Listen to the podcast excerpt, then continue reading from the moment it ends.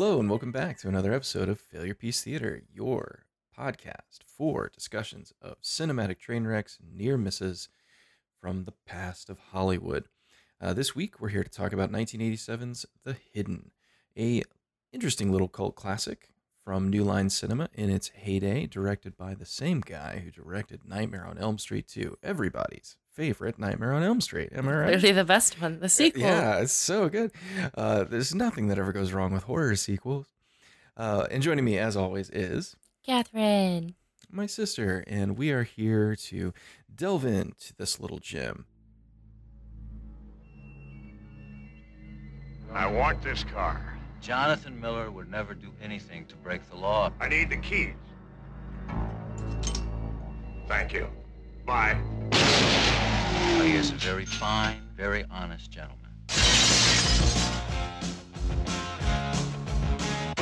Something strange is happening to some ordinary people.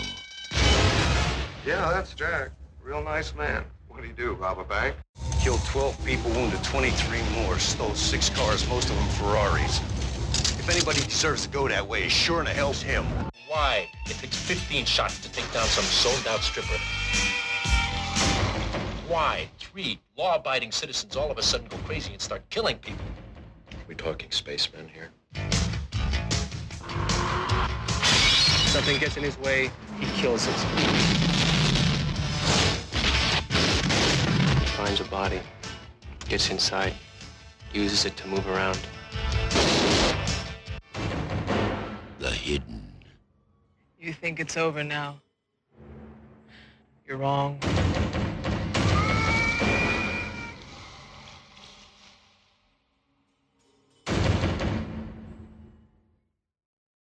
I- guess we can give a, a brief history. I, I watched this when I was younger.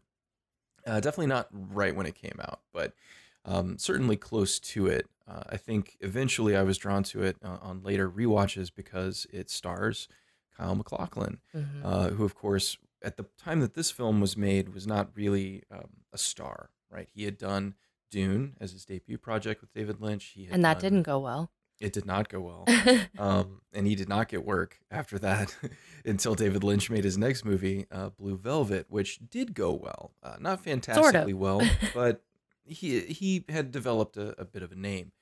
Uh, so this was made during that period, but well before, about four years before Twin Peaks, uh, which would rocket him to national superstardom.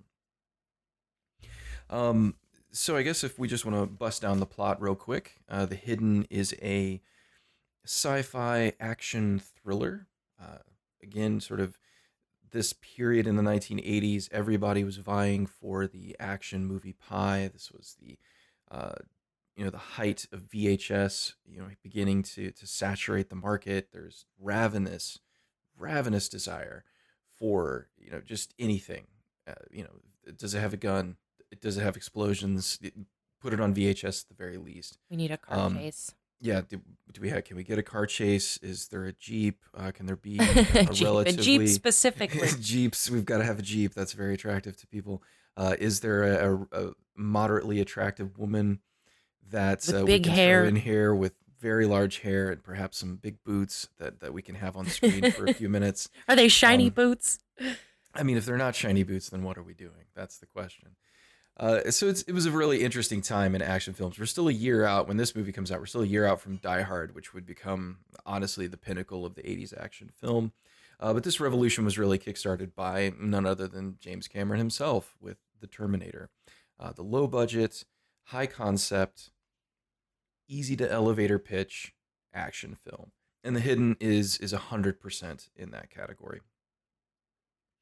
Uh, so, in terms of plot, we have uh, a series of bizarre, violent crimes, um, uh, thefts, murders uh, committed by seemingly normal, everyday people who would never do such a thing.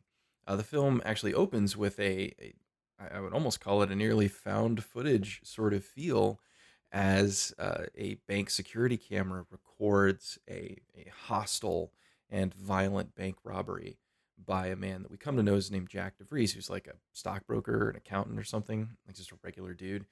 who then leads the police on a car chase and, and all kinds of stuff. And so the police are baffled. They don't really know what's going on. Uh, they catch these people, but the, the spree seems to continue. Uh, and the lead detective on the case, played here by, uh, at this point, Michael Flashdance's Michael Nouri, that was really all he was known for at this point, apart from some television work, uh, is baffled.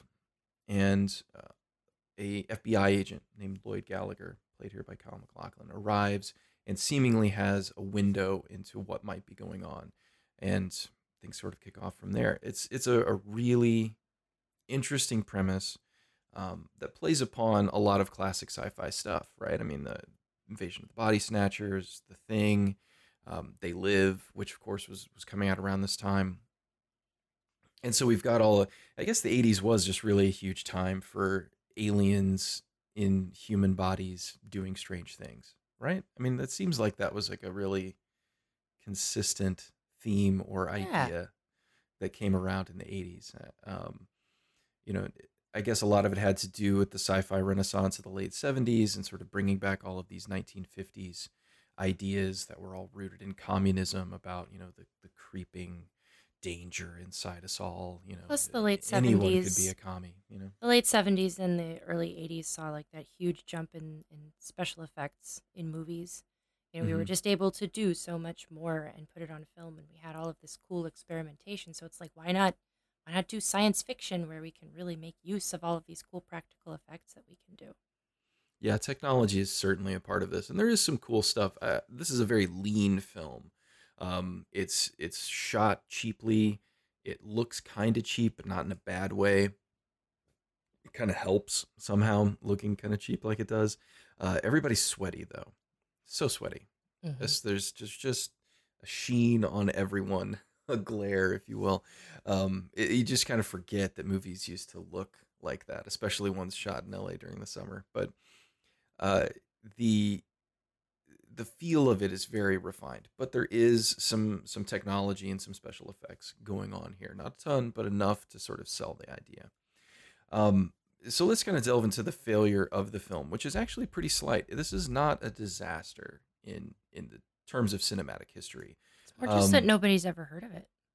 Right. That's kind of why I thought it would be a fun one to address. Is that even though it ha- does have a kind of cult status amongst people who are kind of fascinated by the early days of New Line, I, really I think a ton there's a ton of crossover here between Nightmare on Elm Street fans and people who probably have discovered this movie. Um, so New Line Cinema, as as most people know, but I'll hit it briefly. Uh, you know, sort of born in the 1980s. It was buoyed by the VHS and home market video boom. Uh, it was founded by Bob Shaye, who uh, you know was an, an early pioneer of low budget filmmaking and, and marketing to try and sell these films and, and was very successful at it. Uh, New Line, you know, started the 80s as kind of a joke indie studio, and by the time 1990 hit, they were a legitimate powerhouse in Hollywood and would continue to grow to be one really until they were acquired, uh, I guess, in the mid 2000s. So, you know, a, a really sort of interesting upstart time. Uh, again, it is the house that Freddy Krueger built. Uh, Nightmare on Elm Street came out in, I guess, 84. Yeah. Um, and, and blew up, right? You know, was tremendously successful. They did the Quickie sequel that followed it up with uh, Freddy's Revenge, which was not as well received, but still made money. Um, and that's really the connection from Freddy to this film, right? Because the director of Nightmare on Elm Street 2, Jack Sholder, was uh, the guy who directed this. And you can tell, like, there's a lot of similarity here. Um, this one's, you know, obviously a very different film. It's paced differently than a horror movie like, you know, a Nightmare on Elm Street film would be. But I think it has a lot of that same sort of upstart feel. There's a lot of, you know, Sholder likes to shoot wide. Like, he just kind of sets the camera and, and lets it run, which is, is kind of bold in an action film. You don't see that as much, definitely now. But so to sort of reach back to that, uh, Freddy's Revenge or Nightmare on Elm Street 2 was, was my first Nightmare on Elm Street. It's the first one I have memories of anyway. Um, I don't think I saw the original for some reason. Either, you know, I just was a little, still a little bit too young. I don't know what a difference a year would make, but I guess I was still maybe a little All bit too young to watch that All the difference. but then uh, Freddy's Revenge I did see, and and I have a couple of really I don't want to call them traumatic memories, but I do have some very very powerful memories of uh, that particular film, specifically the ending when the the girlfriend is is uh, Lisa, I guess, is, is trying to get Jesse to like stop, you know, turning into Freddy basically, and then he sort of like emerges from the Freddy. Like that's like burned into my brain. Just the mostly just the tenor of that uh, of that actress's voice, um, just the anyway. Um, so there's some some really powerful imagery in that one, as I think there is some in this film as well. And uh, Sholder had a really interesting career. He um, retired from film directing in 2004 and became faculty at one of the universities in the Carolinas. I, I don't West Carolina University, maybe. I, I didn't, really look it up. Um, but but before then, he did you know some really interesting stuff. He did another movie a few years after this, I think 1990, called Renegades, which I don't know if you remember. That was the Um. Kiefer Sutherland, Lou Diamond Phillips Oh yeah, yeah, yeah, yeah. uh, buddy cop movie, basically. And uh, that was also really good. I watched that a bunch when I was a kid. Because after Young Guns, I would watch anything with those two guys in it. And he, you know, he just had an interesting career uh, before he sort of, you know, walked away from filmmaking. He did do one of the Wishmaster films, the, the second one. So he seemed sort of tied to horror film sequels for quite a while, which, you know, Pays the bills. it does, you know. Sorry, but it's it's true. He, he did a lot of sequels, right? He did uh, the Wishmaster sequel. He did uh, the Sketch Artist movies. I don't know if you remember those. No. Um, Jeff Fahey was in those, uh, I think, or at least he was in this. He was in the one that Sholder directed. Uh, they're like made for TV movies, like crime thrillers. You know, he he did a lot of sequels and he did a lot of TV. Um, he, did- actually he- wait, wait, wait. Is this the guy who did the Generation X TV show? It is. Oh my god. It I is. love that was that the, TV show. that was the next one I was going to talk about. Is that he was the guy who directed at least several episodes. I mean, I, I guess really he did the pilot, yeah. which was was really all that was ever produced. Um, but yeah, this was the one that they they produced right in the '90s, based on the Bachalo and Lo- and uh, Scott Lobdell Generation X series. And so it's got Jubilation Lee, it's got Emma Frost. Like it's it's sort of weirdly like New Mutants. Like it's very similar. it was the most laid out. exciting thing I had ever seen on television. Yeah, it, it aired on Fox. awesome. it, it was supposed to be a a, a series setup that uh, you know didn't really go anywhere, but we just got a nice little you know TV movie out of it. Uh, that's nearly I don't I have not seen this thing anywhere. I'm sure if I hunted around in the the less scrupulous places of the internet, I could find it, but I'm going. haven't I'm seen it anywhere. for it. I haven't seen it anywhere legitimately ever, like ever. But uh, but yeah, this was that that first. I mean, he was part of that first push by Avi Arad in the 1990s to to get Marvel properties out into to film, and so so yeah, he directed that one too. Um, he he's he made it around basically, and uh, but he's at this point he's basically known for this movie and Nightmare on Elm Street Part Two. Hmm. Um, so we'll we'll talk a little bit about his style as we go through, but I, I kind of like it. It's it's swift, it's clean, um, not a lot of you know unnecessary camera moves. Everything's very you know sort of planned and locked off. Uh, although there are a couple of uh, Terminator light hallway sequences, right? The the low camera on the uh, on the dolly in front of the walking figure, you know, as they look and scan, you know, the the, the Arnold glance, if you want to call it that.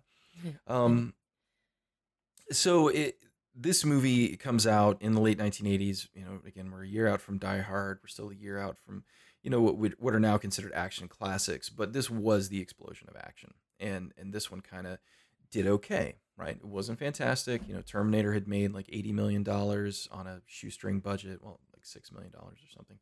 Um, you know, so it had been this huge success. Everybody's kind of chasing that with their their sci-fi action movie, and this one doesn't do as well. It makes about mm, about ten million dollars. Uh, although I imagine the budget was quite a bit lower. I, I can't imagine that this was more than, than two million, maybe two and a half million dollars, because there's really no big name talent in it.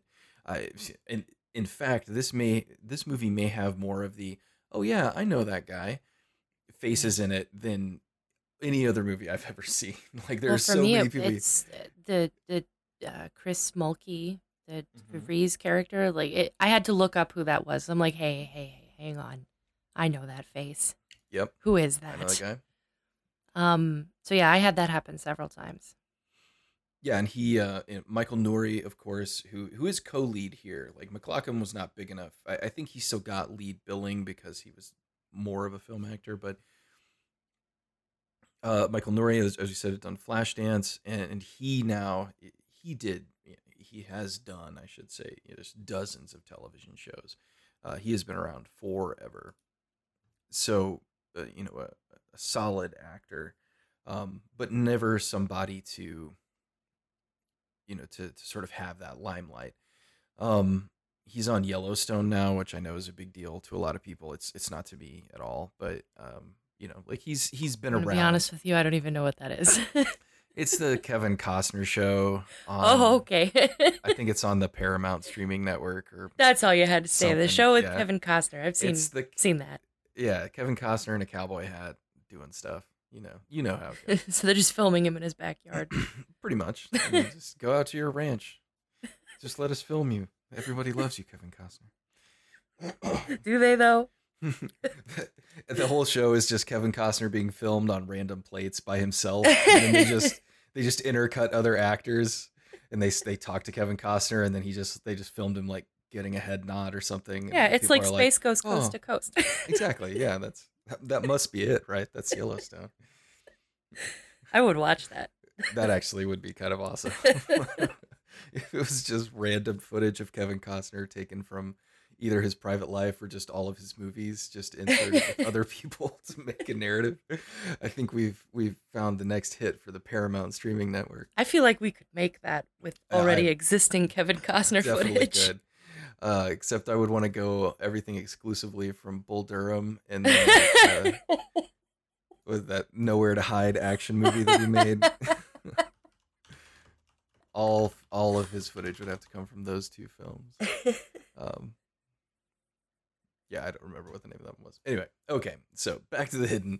Uh, so it's it, it made a little bit of money for New Line, which granted their standards were fairly low at this point. They weren't needing, you know, they, they didn't need these huge box office successes. Like I said, it- it really is crazy because it feels like Blumhouse is the New Line of today, right? Like that's kind of the model that Blumhouse is doing, but he but Blumhouse has narrowed his uh, or, or Blum Productions has narrowed their focus, right? We make very specific kinds of films. Not always. I mean, he has produced like Whiplash and stuff, but they're they're big ticket items, the ones that they're counting on to do good money. Generally, they're going to be that more genre film, which New Line started out that way, but then obviously expanded to lots and lots of other stuff. The thing that surprised me most when I started researching this, though, was that the critical reception to this film was remarkably good. It was not beloved, no, but most critics responded very positively And it's weird. to this movie. I saw this movie and I would have assumed critics would hate this movie. Yeah, no, I, I it, this feels like a movie if it was released today, every mainstream critic would loathe it because it's it's kind of there are clunky moments. Like I said, it's very clean, it's cleanly constructed, but even still, there's stuff that you might kind of go, uh, "What? I don't know why you would do that," um, etc. But people responded positively to this. Um, so I, I pulled a couple of the positive reviews just so that we can kind of have them as talking points, uh, and then one negative. Uh, but again, there, was by far there weren't as many negatives as I was expecting.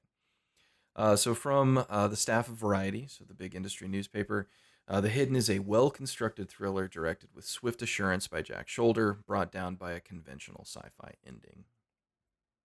Mm. Um, which again, I can I can kind of see that perspective, but it, it's mostly positive, right? They're saying it's just slim and well constructed, which I would agree. Uh, shockingly, Roger Ebert said, "A sleeper that talks like a thriller and walks like a thriller, but has more brains than the average." That shocks me. He was Every once it. in a while, he would just shock me. Yeah, I read his full review and, and he was down with this movie. He thought it was really solid. Um, mostly You kind of never knew with that guy. no, I mean he definitely did. I think eventually he settled into a more specific lane. Um, but yeah, every once in a while he would shock. Gene Siskel hated it. Like he Of was one of the negative reviews who thought that it was just dumb and, and way too violent. He was shocked by the violence of it, which again, that was something that he keyed Yeah. to very specifically for a long time. Um, Hal Hinson in the Washington Post said the virtues are ones that you almost never encounter in movies of this sort. It is really a unique little item. If there's such a thing as punk soulfulness, then this movie has it. Uh, which one of the things that most of the reviews mentioned as well was the soundtrack. Uh, they thought that the soundtrack was fairly exceptional. It is fairly rockin'. Um, there are some some named bands on it as well. Uh, but it's at times it feels a bit Terminator light, right? They're definitely going for that feel of the the synthesized, all industrial. I mean, we could do a whole episode just on the uniqueness of Terminator's soundtrack and and what was done with that soundtrack to give it its its very unique feel, which has now become iconic. But uh, it was mostly synthesized on early, early uh, synthesized equipment, and it was kind of sequenced manually. And as a result, you know, we get that weird time signature for the main theme. Uh, like there's all that stuff, and there's certainly somebody who's working very hard to sort of do that here. I think it's most obvious during the chase sequence with the Claudia Christian stripper character. That's when it's most like, whoa, whoa, whoa, calm down. you're not, you're not Brad Fiedel. Stop it. please, please cut it out. But, but for the most part, the soundtrack is is pretty good, and it's it's it's evocative of something.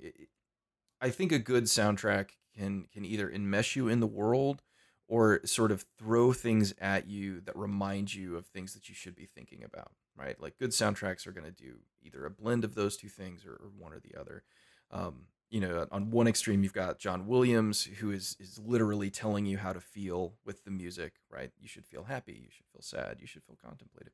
And then Like, you have people like Williams Hans. Zimmer who are telling stories within the songs that they compose. Precisely, and then you insane things. Exactly. And and then you and, and honestly traditional like film composing that's super successful now, that's what they're doing, right? They're they're underscoring the moments of the film for you. But then you have those soundtracks that sort of are counterpointed, right? Like I want to make you feel uncomfortable, so I'm going to combine this like slightly industrial sound with, you know, strings and I'm going to slam those together to make you feel a little bit uncomfortable because you're not supposed to feel comfortable in this world. You know, it's sort of what I think guys like uh, Atticus Ross and Trent, Trent Reznor try to do, right? Where they're they're present, but they're there almost as a counterpoint and antithesis to the action on screen. They're there to remind you about, in some ways, the artificiality of this world, and and sort of that's that's why like you know electronic ambient industrial music works so well with science fiction is there is something a little bit alien about it exactly and, and i think that works to good effect in, in this film too. Um, so you know people were pretty positive. Uh, we did have one negative from peter stack in the san francisco chronicle. There were a few others but this is the one i pulled. Uh, and mainly, mainly he said it's too predictable. Uh, even though it's wildly fun at times it's only halfway as awesome as it might have been. Um, which again yeah sure. Uh, if you analyze movies not based on what you get, but based on what they could have been with a variety of different circumstances, I think you're setting yourself up for being really unhappy with films. Because then you watch Avengers Endgame, which is designed from the ground up to be satisfying, and you're like, well, I didn't think it was that good. You know? yeah i mean that's I mean, where was where was Galactus? I mean, you know, like I mean, I expected him to bring in Galactus, so if they didn't, so it sucks. You know, we're like all that a little kind bit of thing. the comic book guy worst movie ever. Yeah, exactly. um, well and i mean that's the whole thing behind you know why we talk about these movies is that yeah given uh, different circumstances anything could have been better. Um but it's still worth talking about as it is too. And then I pulled one modern review, and this is from Nathan Rabin at the AV Club, who reviewed this as part of his like going back and trying to find movies that that were interesting. There was like a DVD review uh, show that he did. And he said The Hidden is a textbook example of how a B movie can transcend its origins and budgetary constraints through craft, imagination, and resourcefulness. Shifting genres almost as often as its villain changes bodies, it's at once an enormously effective thriller, a smart exercise in science fiction, an exciting action movie, and a kinetic dark. Um, which you know encompasses a lot of my feelings about it. I think this is a lot of genre blend movies walk very delicate tightropes to maintain a tone that works, to find the the beats that it needs to tell its story effectively. And most of the time, movies that do that are going to fall down in at least one location or in all locations. And this is the movie that, by whatever mystical circumstances came to be, it rides that line so well that if it does have failings, they're not they're not destructive to it. Yeah. I'll give you a good example. So, uh, one that we're probably going to end up reviewing on this show, a recent film uh, that came out in 2020 called Love and Monsters, tries desperately to ride this line. It, it is a genre film. It's about a post-apocalyptic future, near future, where um, we blew up an asteroid to save the planet from getting impacted, but it fell back down to Earth. It infected all of the insects and lizards, basically, with some sort of mutation that caused them to grow and become monstrous.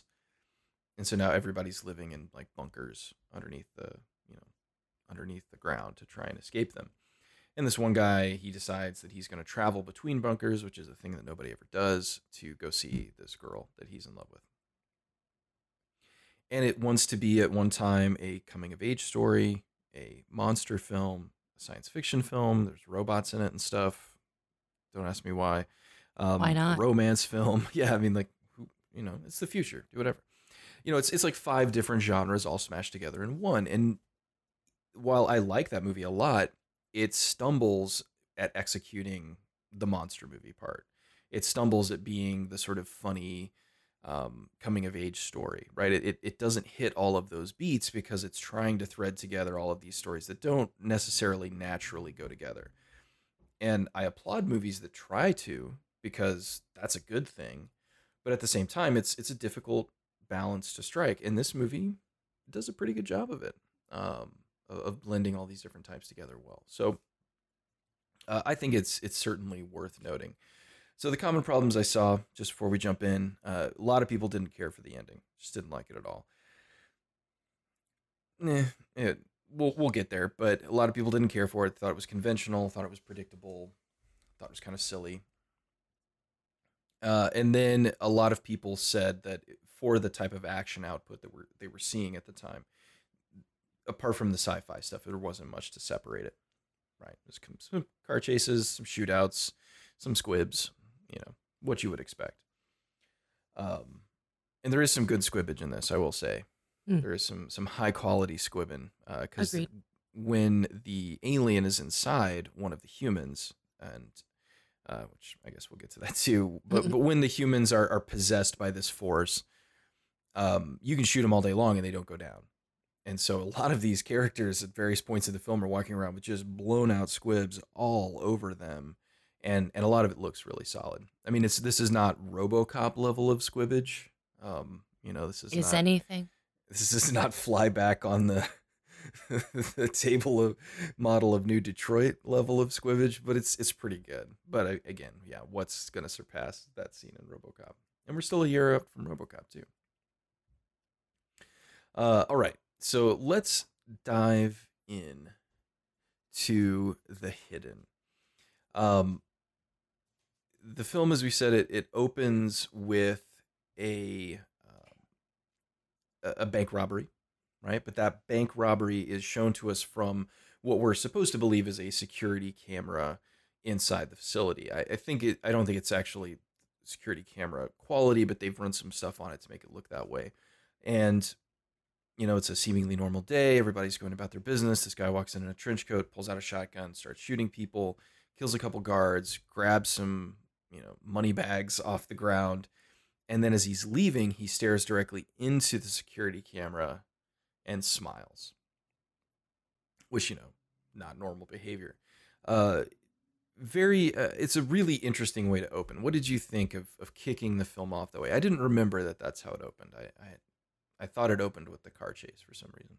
I thought it was very effective. Um, like you mentioned found footage before, and that that's actually what I thought. I was like, we were just talking about how you can use you know these it. different different angles, and we don't. I mean, we don't think of stuff like that as being found footage because it's not the entirety of the film.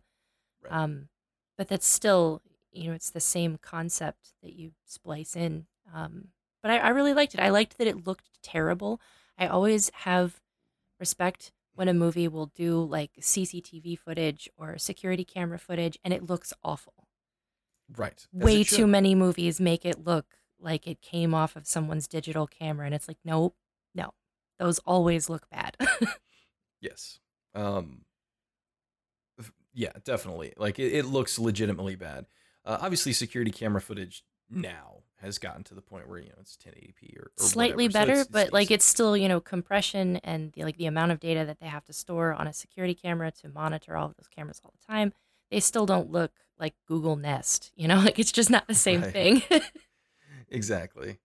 Um and it is it's it's very slice of life. Um you know it, it feel i think it grounds the film in a sense of reality that it, it very much is going to need because we're going to quickly push outside the realm of reality very you know very soon.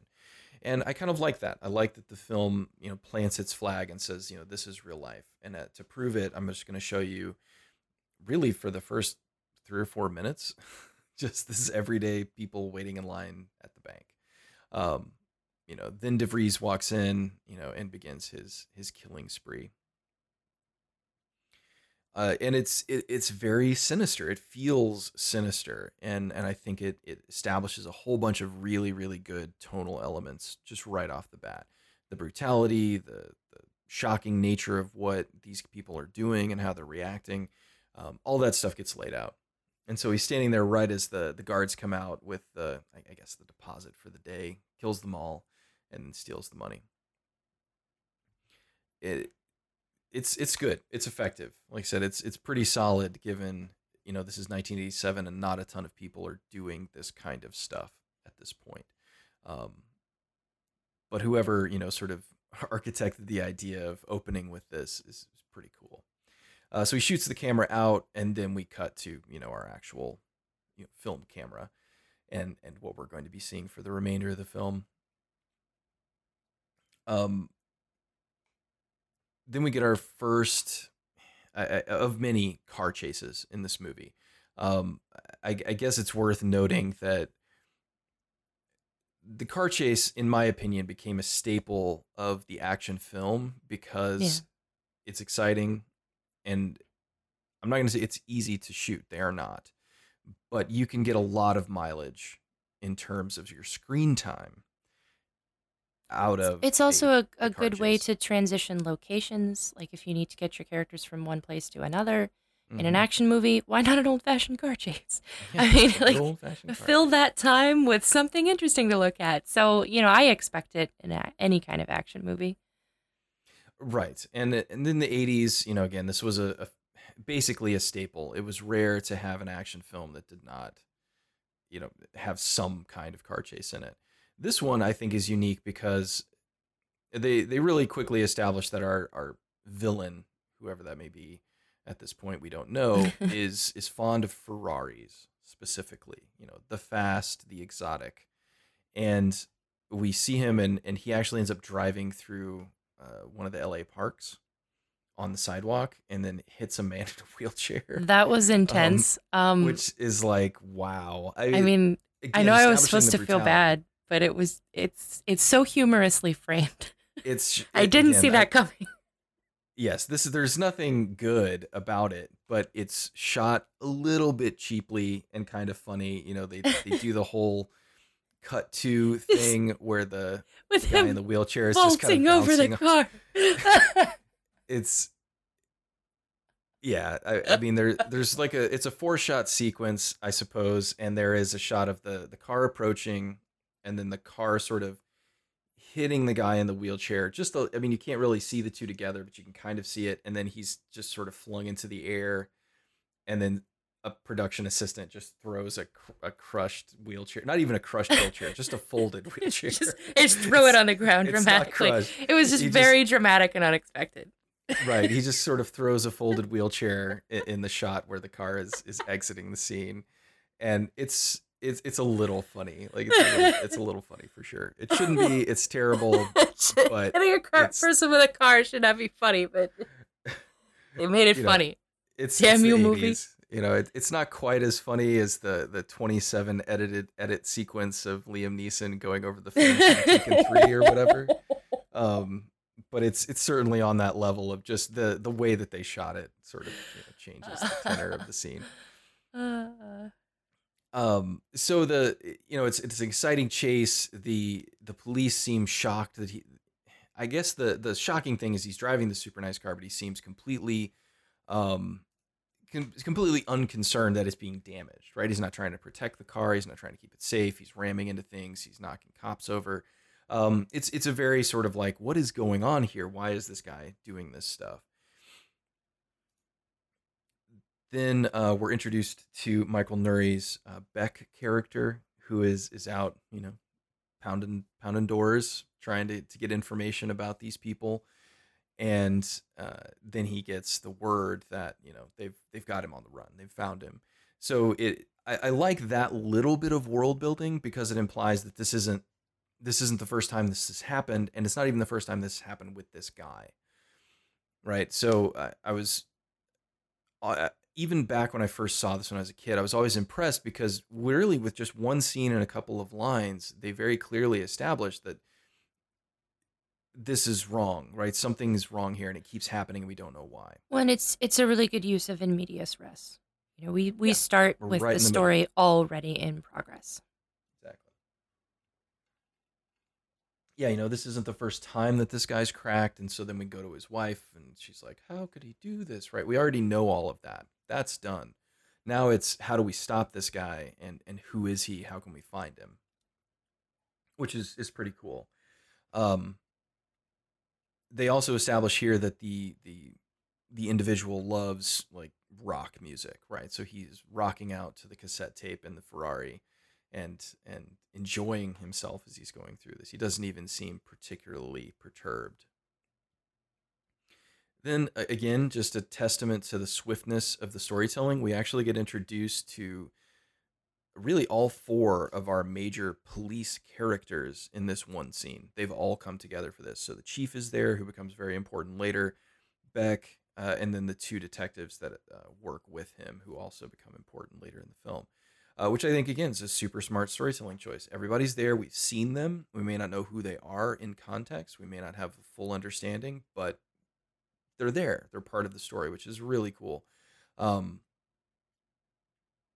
then uh, it comes down to they've blocked off the road that he's kind of trapped on uh, in the Ferrari, and and they're they're going to try and stop him. Uh, unbeknownst to them, he has no intention of stopping, and he's just accelerating. And this entire setup is is pretty cool. Um, it looks like they're in the Mission District. No, no, this is in L.A. for sure. But is it? I don't even remember. It might be San Francisco. I don't remember. Yeah, it's Los Angeles. Yeah, it's Los Angeles. But they're it, you know they're they've got him down. They're shooting him, and he doesn't seem to to, to go down. And and then he just crashes the Ferrari into the cop cars, and, and that's what brings everything to a close it's it's a really good uh, action set piece. Uh, you can tell they they legitimately smashed Ferrari um, to do it, and it's it's good. I mean, it reminds me of this was typical in the 1980s, right? Seeing like an actual car crash, and you know, no CG weirdness. No, you know, oh, this car is going to hit another car and then flip into the air and fly 3,000 feet. You know, none of the stuff that we really see out of the more sort of too fast, too furious car chases that we get today. It's very, it feels very real, very grounded, and, and I, I appreciated that. But so after the car crashes, he gets out, he's covered in bullet holes, and he seems fine, right? He just smiles at them, and then the car blows up, and he gets knocked off his feet. Then we transition to the hospital where DeVries is is laying there, burned, nearly dead, you know the cops are talking with the doctors trying to figure out you know when is he going to be awake? How can we question him? You know the, the typical stuff. Again there's there's nothing shocking about any of these scenes. Um or even even unexpected right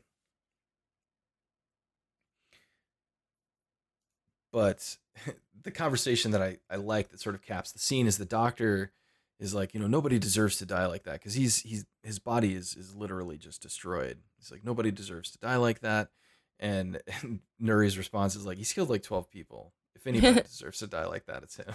like it's fine. I'm fine with it." Uh, which I think is a cool like character building moment for Nouri that he's just kind of like, "I I give no shits. You know, I do not care." Uh, which is is kind of interesting because that is his attitude through most of the movie. Of course, I guess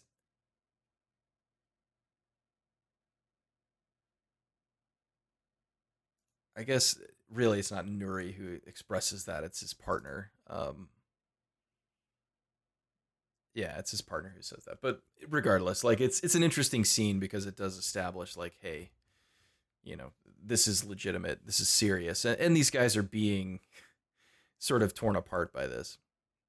Um, Yeah. well, I guess we do need to mention that Clu Gulager is in this movie, uh, as he was in most action movies of the 1980s. I guess uh, he's he's kind of all over the place. He plays uh, the police lieutenant, you know, one of the the upper echelon guys. Uh, but he's nice. It's always nice to see him. He's he's around for a little bit. Um, he was in another movie that I watched the other day. Um, oh, I think he was in. Uh, Clu Gulager was the dad in Nightmare on Elm Street too. Oh, that- yeah, he played Jesse's dad. Um, so when I was reviewing, because I reviewed that film, once I realized that Sholder had directed it, I, I went back and watched that too. And uh, again, a lot of crossover here. He he's got some actors that show up again, but uh, a- lot of a lot of interesting things going on between those two films. Uh, you know, nothing. Just Sholder has seemingly a very particular sort of style and rhythm of things, and there's there's some crossover that I thought was interesting that may come up as we discuss.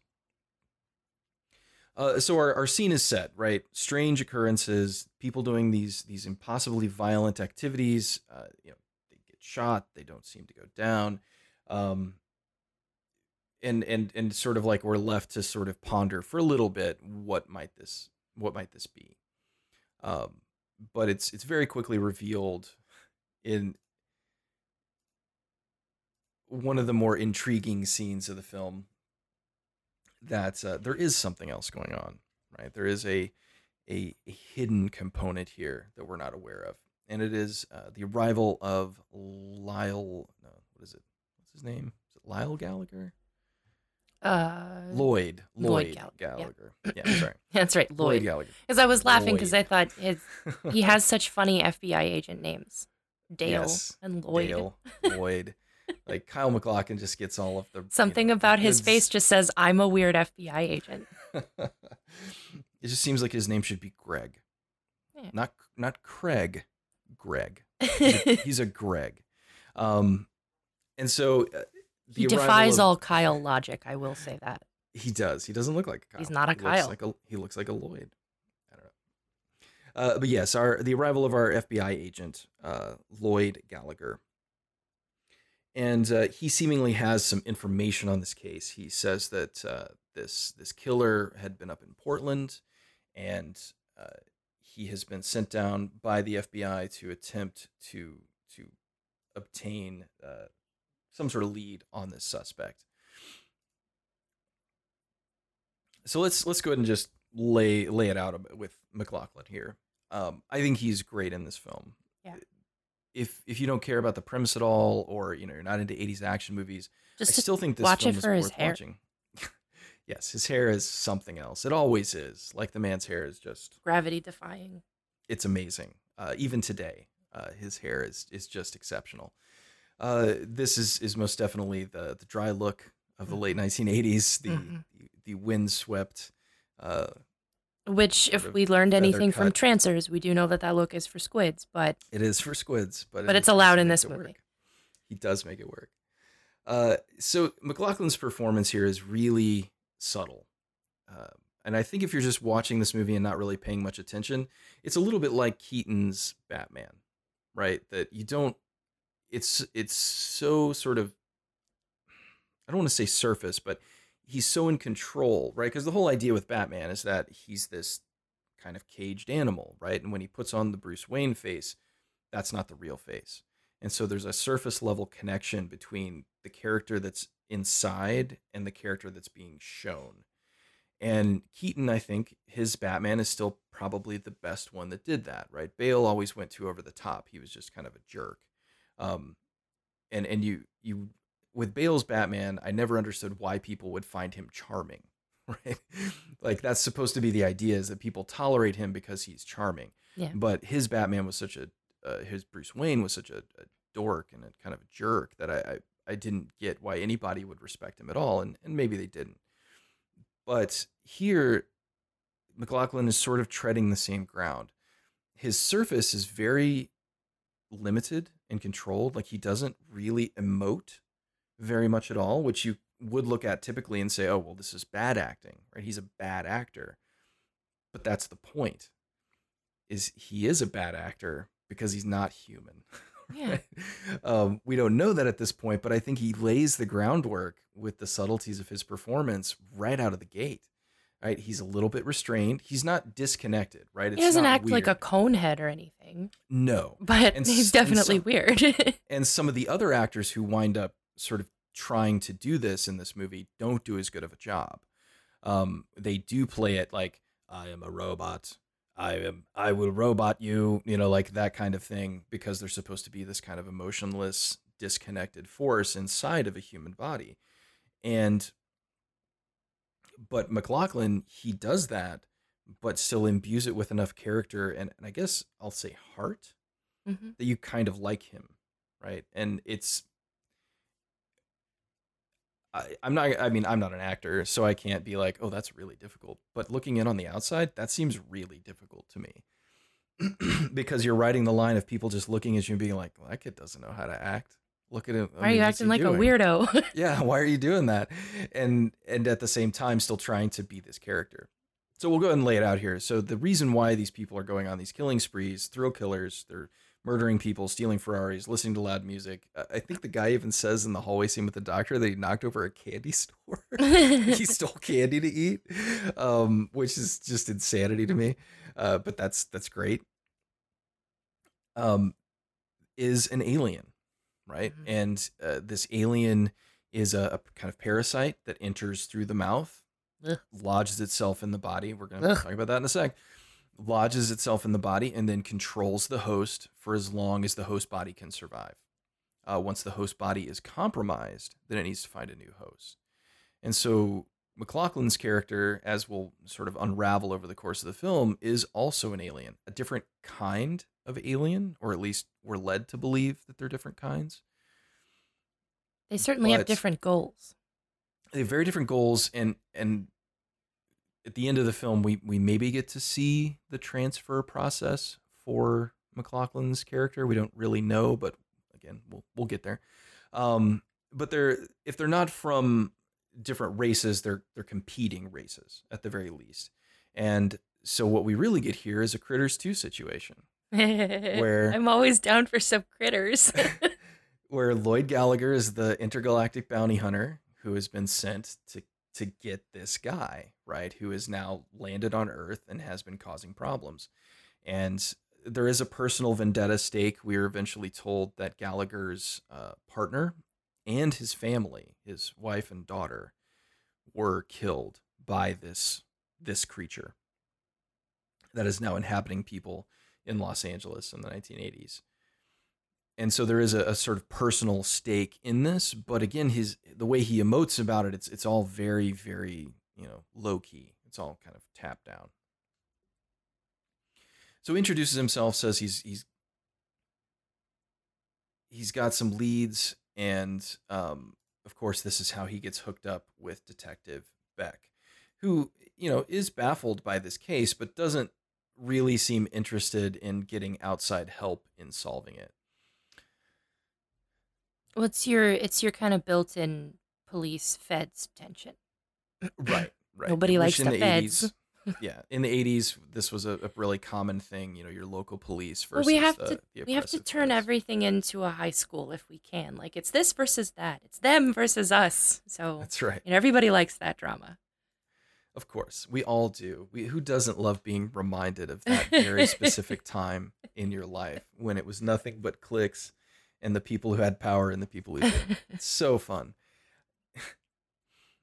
one thing I do like, again, as, as I mentioned, this film's very swift, it's very cut down, but Sholder is smart enough to help us. He, he knows that we need to like these people because eventually they're going to be put in, in terrific peril, and we want to care when that happens. So these police detectives are sitting around filling out their paperwork, doing police things. I don't know. And one of them is like trying to to throw the report that he's in the middle of writing into the trash can, and he misses, and you can see there's like a bunch of them that he's missed around the trash can. And then the other detective stands up, smiles, wads up his piece of paper, and sinks it. You know, so there's there's some camaraderie building there. That's the kind of stuff that I think is missing in a lot of modern film. I also It- really love that this police station looks like a dump. It is trashed. I mean, there is just stuff everywhere. Nothing is organized. I I feel like I feel like the 80s and maybe some of the 90s was like the last time you could really show a police station looking like garbage. Cuz Yeah. now they're all like these CSI glass fronts, you know, glass IKEA office chairs everywhere. LED lighting everywhere. Yeah. But like we all know that every police station kind of just looks like a bus station. right. They all look like I- bus stations. The thing that I loved about it on the rewatch that I saw was there's literally a sign hanging from two chains that looks like it's cardboard. and just in Sharpie is written burglary. and I want to think that some production assistant was was preparing that sign. You know, somebody's like, "Hey, we need to show the different departments in here, and these are our homicide guys, and and these are you know the burglary guys. So we need to hang a burglary sign." And I want to say some production assistant had a, a moment of insight, knowing that, hey, if they were burglary guys, they would spend no time on that sign yeah. because they just would know some steal Just it. hang the sign. Somebody's gonna steal this anyway from the burglary department. So we're just gonna write it on Sharpie on a piece of cardboard. That's what we're gonna do. I, it's it's great. I love it. But yes, it's a trashed '80s police station. And and you know we get our first meeting, and again there's just there's a lot that MacLachlan is doing here with his physicality that I think would be super easy to miss. He's stiff backed, straight. His arms are very loose, hanging at his sides. There's no swagger to his step at all. It's very cautious and prepared, but nothing but nothing that you would expect out of a- a typical 80s action guy, right? All of that's been tamped down. And the I don't know. I just I'm really impressed because at this point this is MacLachlan's third movie. He's and and he got Dune when he was like 20. Um so I mean he's 25 years old. He's only, he hasn't had a tremendous amount of experience. Most of his experience has been working with David Lynch, so maybe that's film school all in of itself. I, I Maybe guess that's why he's be. acting so weird. Maybe he's acting so weird. He's so good at it because he's worked with David Lynch almost exclusively before this. But it's it's really interesting to see the contrast of Michael Nouri. I mean, he's leaned in Nouri is leaned over, his eyes are sort of half closed. He's I don't know, like he looks like a typical like 80s detective action guy. And then MacLachlan is this almost comical straight man but the the comical straight man here is is being produced because it's a an alien inside of a human. Well, I mean, like there are a doesn't know how to couple of moments where like somebody will open a door and he's standing outside the door and he just looks sort of amazed by everything. Yeah, But not not to where it would give him away, but he's looking around like, "Huh. Oh, this is Oh. different." interesting. it's not what I expected at all. yeah, it's it's really funny. Um, and then we get our our reveal, right? The reveal scene that DeVries is actually an alien. And it's Um, gross. It, it is gross. Uh, there's some, uh, I guess, you know, we've got some prosthetic work. We definitely have a, you know, a, a an a puppeted alien. Uh, it, it really is is just a slug. I mean, it really is what it looks like. It's just a big sort of slug with a central body, but it, it enters through the mouth Of course. because you know. We have to gross everybody out. Uh huh. And it, and it earwigs in. Star Trek, and now it's throat slugs in the hidden. And uh, so he he wakens and then inserts himself into the the neighboring individual in his hospital room, which I question this. If you had a violent offender who had murdered twelve people, I don't think you would just let, no matter what his condition, Yeah. I don't think you would just let him hang out in a room with like a guy there for uh, heart problems or something. Like it just I, I feel like you would have officers stationed outside his room. Right. That's Uh, that's what other movies do. yeah, I I'm just going how- off of what other movies do. yes, other movies have told me that that would probably not happen. And so he he inserts it, you know, the alien inserts itself into this other person who's a much older man, uh, played by William Boyett, uh, who I recognized because he was one of the recurring characters in the detective holodeck stories on Star Trek: The Next Generation. oh my god, that's where he's from. that is him. I was trying to figure out where I knew that it- guy's face. Mm. Um, wasn't it uh, Dan Bell? Wasn't that the character's name? Um, he was like I, th- I want to say he was like the police guy in those in those uh, skits or scenes with that Picard run on the holodeck. It doesn't matter, but that's where I knew him from. He's he was an old school, you know, like TV guy. He was on um, Sea Hunt, Bat Masterson. He was on Gomer Pyle for Pete's sake. Like, uh, I think he was in. Oh, he was yeah, he was in Dragnet. Like he was one of the dudes in Dragnet. see, so that I'm was not. like his big thing. I don't. I only know Star Trek. that's all I know from life. It's my only reference. Star Trek: The Next Generation. Uh, so he he uh, occupies William Boyett's body and then starts all over again, right? So this process continues, and uh, he goes to like a, a record store and gets into a fight with the owner or you know clerk. I don't I don't even know. Beats him to death with a hammer or something, and then just steals a bunch of cassettes and a boombox I know. so he can walk around listening to his sweet, sweet tunes. um, like I said, it's it's a scene that's compelling and interesting because it's so weird. Like it is truly sort of shocking to see this old man beating the crap out of somebody and stealing a boombox. And I always like it when any kind of alien story, or especially alien invasion or or you know, body invasion story, does that because some movies go the the route of showing how aliens would infiltrate and how they would be well it would be the the they live scenario where we wouldn't be able to tell Right. And they But have this, this- like insidious master plan. Yeah, but this is completely different. This is like aliens behaving chaotically. Like I don't really understand what the plan is, but I like it. I like what you're doing, Right. but I Yeah, I don't mean, really understand what you're doing. Boombox. I mean, it, yeah, I mean, it's sort of this idea that I- I guess anyway, that if an alien came here and could inhabit us, that they might become obsessed with the things that thrill our bodies, right? The things that you know, to where they want they don't want to turn us into them necessarily, but they want to exploit what our we would be more like a theme park ride. Yeah, I mean that's really what it is. It is it's a, a theme park ride for this alien, and it's having a great time. You know, it doesn't care about any of the humans because they're just, I mean, quite literally meat puppets, right? That's all they are to it, and it's it's a really sort of fascinating thing to see play out.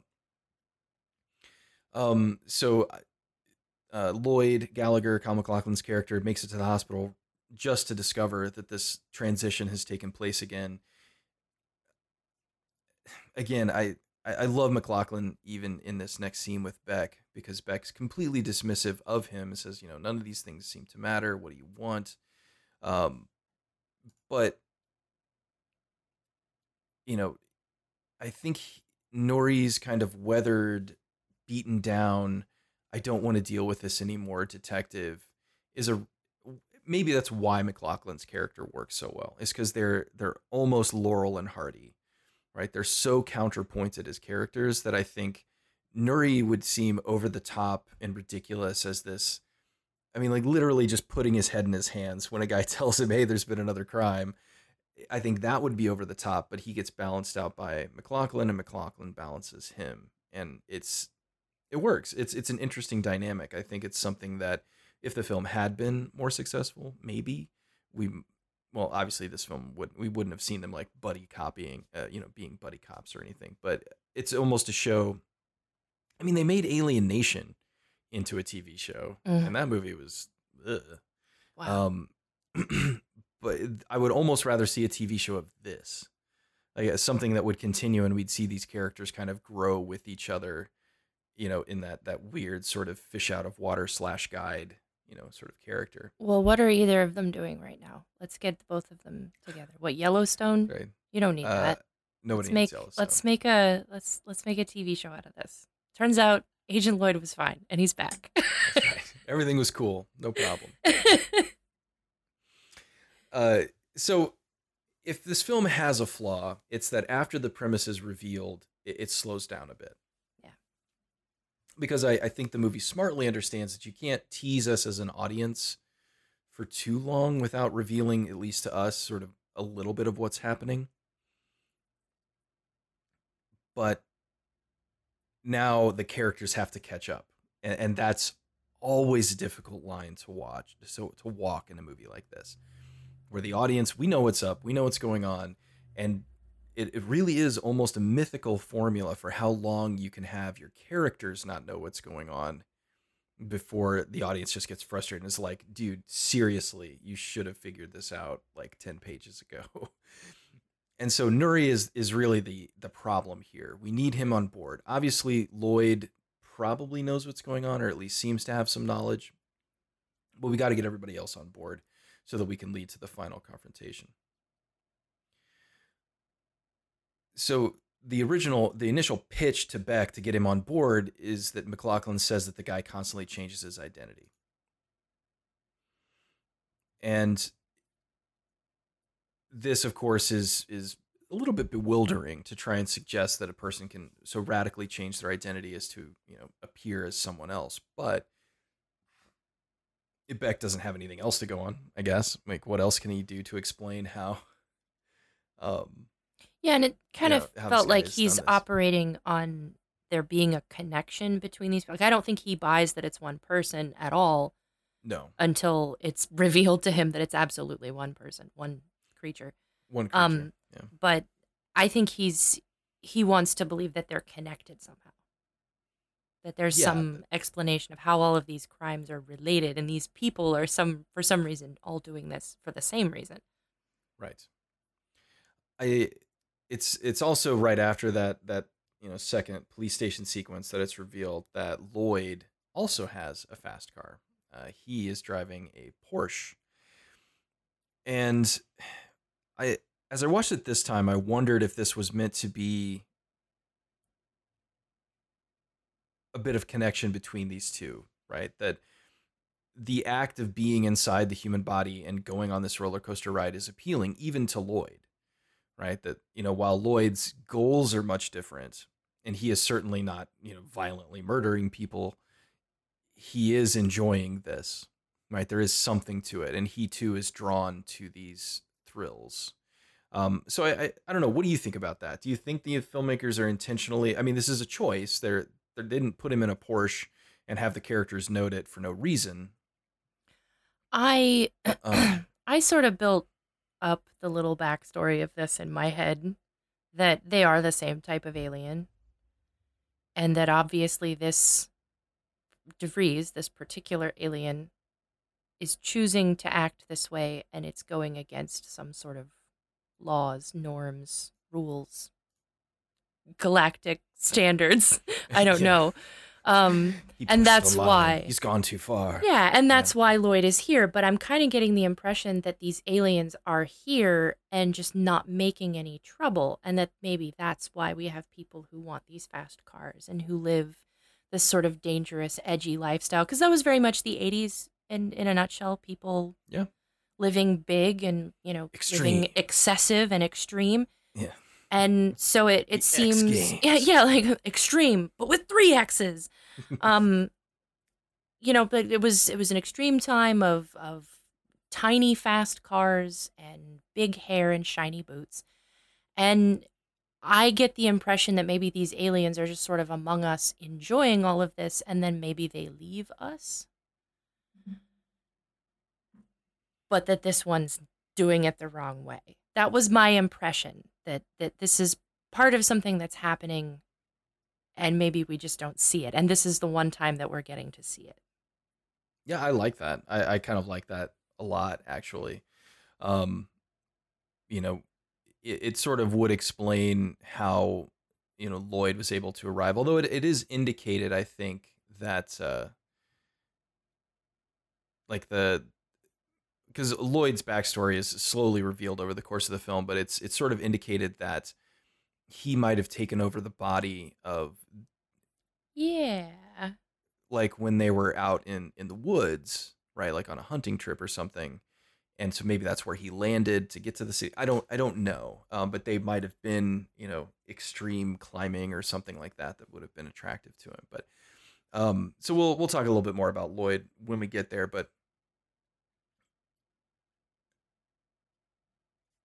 so you know apparently uh, and there is a blu-ray of this that you can get. It's it's on amazon. I, I did not get a copy in time for me to review it here but Sholder has a, a fairly apparently re- very revealing commentary where he's like no holds barred just everything about it the film that he, he enjoyed and didn't enjoy. And apparently MacLachlan and Nouri did not get along at all and clashed constantly. Um, and I, I don't know I, I feel a little bit of that in this like Mhm. Nouri's frustration feels so legitimate and and powerful Maybe it that was.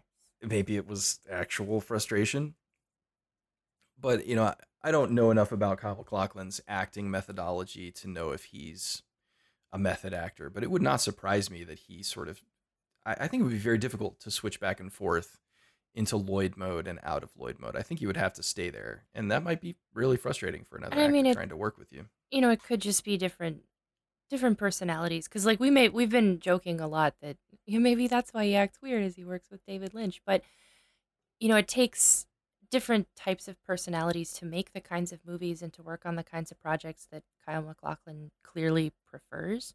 Mhm. So I can see why, you know, the uh, an actor who's got sort of a different work history. Like the way I understand it, working on a soap opera and working on feature films is different. Like I would think really so, yeah. different. Um, like if you talk to some of those actors, it's very much like the day in, day out, you get up, you do your job. It's about as close to a nine to five job for an actor as you can get. Mhm. And I wonder if maybe the differences in philosophies would create tensions on a film set because you have an actor coming like strictly like primarily from feature films and like art films and kind of strange stuff, fringe filmmaking, and then you have a guy who like gets up and goes to work every day. that's yeah. that's different. I mean, there those are different acting philosophies for sure. Um, so, you know, the I say that all to say that the the tension in the relationship between MacLachlan and Nouri feels really real. Like Yeah. they they do a good job of building that. And basically, Nouri knows that Gallagher has some piece of inside information and, and continues to grow frustrated because he doesn't seem willing to share it. Which, of course, I think is one of the reasons. I, I think that's why, since we've been shown that the alien is the problem, um, I- think that's that's why that works is because now we're sort of feeling the frustration is everybody else around Michael Nouri has all the answers except him. And so now he's just trying to figure this stuff out, which I think is, is kind of an interesting place to be um, in terms of the filmmaking. And it, it kind of works. So the next couple of scenes are really just, I'm going to say almost comedy, right? The, the thrill killer is in a diner eating some kind of steak, steak lunch. And and listening to his boombox. listening to his boombox. There's like all these families sitting around just kind of staring at him because he's listening to this music really loud. And like nobody makes a scene right away. Right. They're just all kind of sitting there like, oh, he's Like, really what is- doing that. what is happening? And uh he what he didn't realize when he jumped into this body is that this body is already flawed, right? Which I, I think is is kind of cool. And seemingly this is maybe the first time this this has happened to him because he was forced into this position. So, you know, I guess it makes sense. But he this body has tremendous issues, right? It has heart problems. He it sounds like almost like congestive heart failure, something like that. And so he's in this body and he's eating all this like really, you know, crazy food and then he starts having like gas pains and he kind of doesn't know what to do with it. He's like, what is what is that, you know? And it's again, it's a little bit of comedy. It's a small small comedy beat that cuts to the two waitresses and the waitresses look at each other after he, he you know belches or farts or whatever he does. and the waitress is like, "It's your table, honey. Don't look at me." You know, it's like that kind of just like interesting little comedy beat. And then he sees the Ferrari pass in the window and then starts running after it and he can't run because his heart's bad. You know, like that kind of stuff is is nice. It it adds a moment of levity into what is really, you know, basically a very dark film. Um, but really it's the acquisition of his next car. And so he steals it from the, the cocaine sniffing car salesman. So much cocaine. There's so much cocaine. Um, I mean, just cocaine everywhere. Because when you buy a Ferrari, I mean, you really expect it. Like it's like, well, you It know, should come with a little cocaine in the glove compartment. yeah. I mean, I'm here. I should probably get some cocaine. It's a Ferrari dealership for Pete's sake. It's the 80s, so there are mirrors everywhere. We decorate with mirrors. Yeah, I love that the coke is like in a little Ferrari on his desk too. It's just yeah, you pop the trunk and you take the cocaine That's where out all the the cocaine is. Like, okay. Yeah, it's I mean somebody somebody really thought that stuff through, which, you know, I, I kind of love.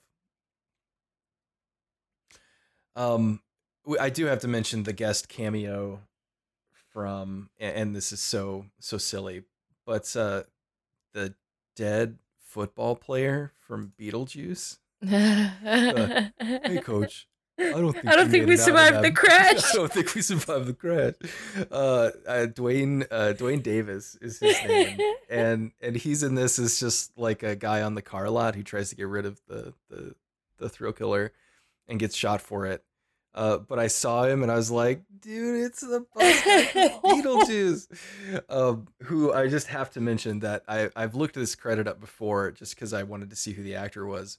His credited name in Beetlejuice is very dumb football player. hey, coach, I don't think we survived the crash. survived the Um, but uh, I always like seeing him. He's in, you know, he's been in tons of stuff. Uh, he he was eventually in a Nightmare on Elm Street film, which I guess you know New Line took care of its people. He was in uh, Dream Master, the fourth one. But uh, you know, so we have another unexplained crime by a person who seemingly has never committed a crime before in their lives. You know, I, I like the way that the police detective work is handled in this movie. It's it seems carefully thought out. It's well shot. Like Sholder's setups for these scenes where all these cops are standing around talking are really good. I mean, this is going to sound way more overblown than it is, but almost Kurosawa esque, right? Like one of the things that that Kurosawa was so good at was arranging a scene where he could set the camera in one location and we could see the expressions, reactions, and conversations by five, six, or seven people. Mhm. And that's really hard to do, right? That's why, you know, most modern directors, you set up your wide just to get the establishings and then you tell everything with your coverage, right? You just shoot your individual headshots to get your reactions. But if you set the camera correctly, um, you don't have to do that. You can just let the camera sit and breathe and and the actors um, can do what they need to. Um,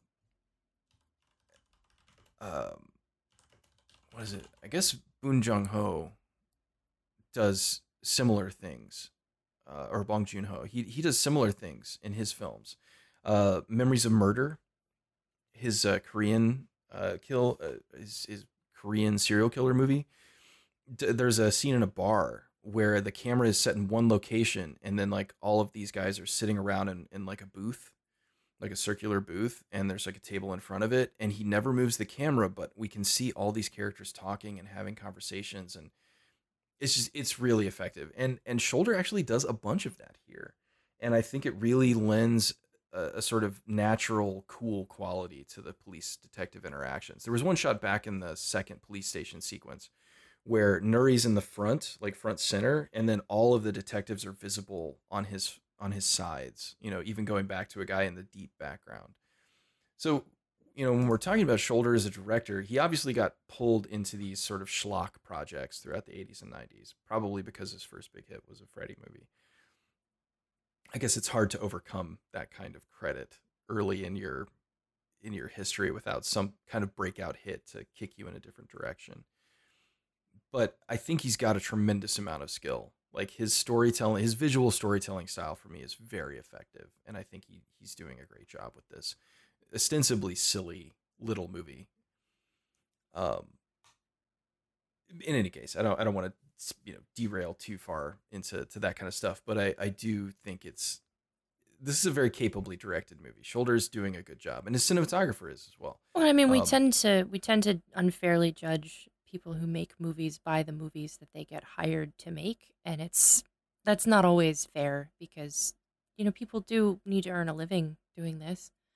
Um, so he may not have chosen great projects, but it, you know how how can you really fault somebody for taking the work that's available? And you know, I feel like we dismiss a lot of directors because you know they didn't make great movies, but they they have great technique though.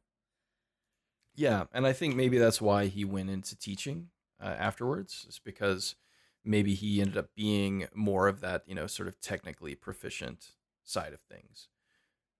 Um, but in any case, again, I, I think Sholder, this movie looks pretty good, and I actually am. I wish that Sholder would have been given the chance to direct something a bit larger or something a bit more, you know, to scale. Because pretty much all of his stuff was lower budget uh, lower budget projects from kind of top to bottom.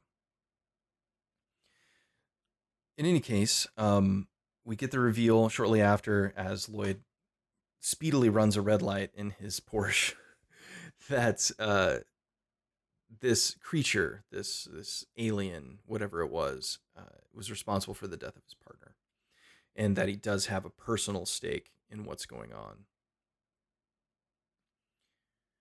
And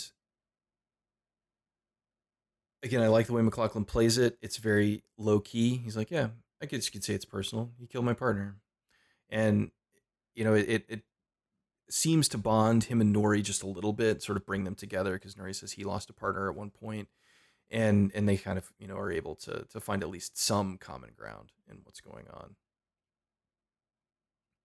Um, then you know, I, I think our next setup is the realization that our our thrill killer sort of figures out that the body that he's in is is not going to last very long that it has issues outside of his ability to control and dominate the uh, the shell if you want to call it that. And then um, i'm a little fuzzy on this this next part but does he figure out like where the guy works? Is that what it is? Uh, I, I don't remember because he winds up in like that green room, right? And he's looking at all of the, uh, yeah. and he's looking around at all the stuff, but I don't remember what gets him there. He finds like a business card or something, and I, It's a business card. yeah, he finds a business card and hunts it down, I guess. Um, and he ends up like basically there's there's like a ton of guns there. like I, I guess you know, fortunately, um, Happens to me all the time. yeah, you know, you just show up at a location for a business card you found in your wallet, and there just happens to be like a, an arsenal of Kalashnikov rifles there, just you know, waiting for you. But we also get the the realization that the thrill killer is is very interested in female forms, and and you know, sort of wants something to do with uh, you know, a, a human woman, but we don't know exactly what. I guess. Um, and then he he pulls over in his Ferrari, like points at a girl, and she says she tells him to you know f Fuck off, off. and and he like get- tries to pulls the gun out like he's gonna shoot her. it's just like okay, all right, Wow. uh, wow. This is explaining a lot about society. If that isn't a statement on uh, '80s toxic, you know, male behavior, I, I don't know what it is. Like, oh, I pulled up in my Ferrari and It gave you finger guns. explains it explains all of these all these men though. They're aliens. That's, That's what right. it is. They're all thrill killer aliens. That's that's what we're doing here. Um, and so he winds up this imports place, and and he he gets an arsenal, and and now he realizes he's got to find he's got to find a new body, because this one is is not going to survive much longer. And we get another, you know, it's it's been a bit since we had our, you know, our last alien freak out, so we need another one of those. So the the alien creature is like rejecting the host body and one of its its tentacles, I guess. one of its its Mm. tethers that it uses. I, I guess it's supposed to be like a tether that it uses to control the body. It like rips out through the arm, and he starts bleeding really heavily. Which you know, Uh, uh. It's I made yeah. so many noises when I saw this. I didn't want to see this. yeah it, it, it's it's a good it's a good moment like it's it's it's subtle i mean you can tell it's it's a you know a prosthetic with a Yeah, it's not full on David Cronenberg, but no no but it's like, uh, but it's like- definitely icky. yeah it's it's good it's a good scene uh you know we get a, a little bit of a, a prosthetic swap the thing sort of jumping out of his arm and then he just decides to, to tape it down um instead of you know do anything to to bandage or or you know heal himself which yeah good deal.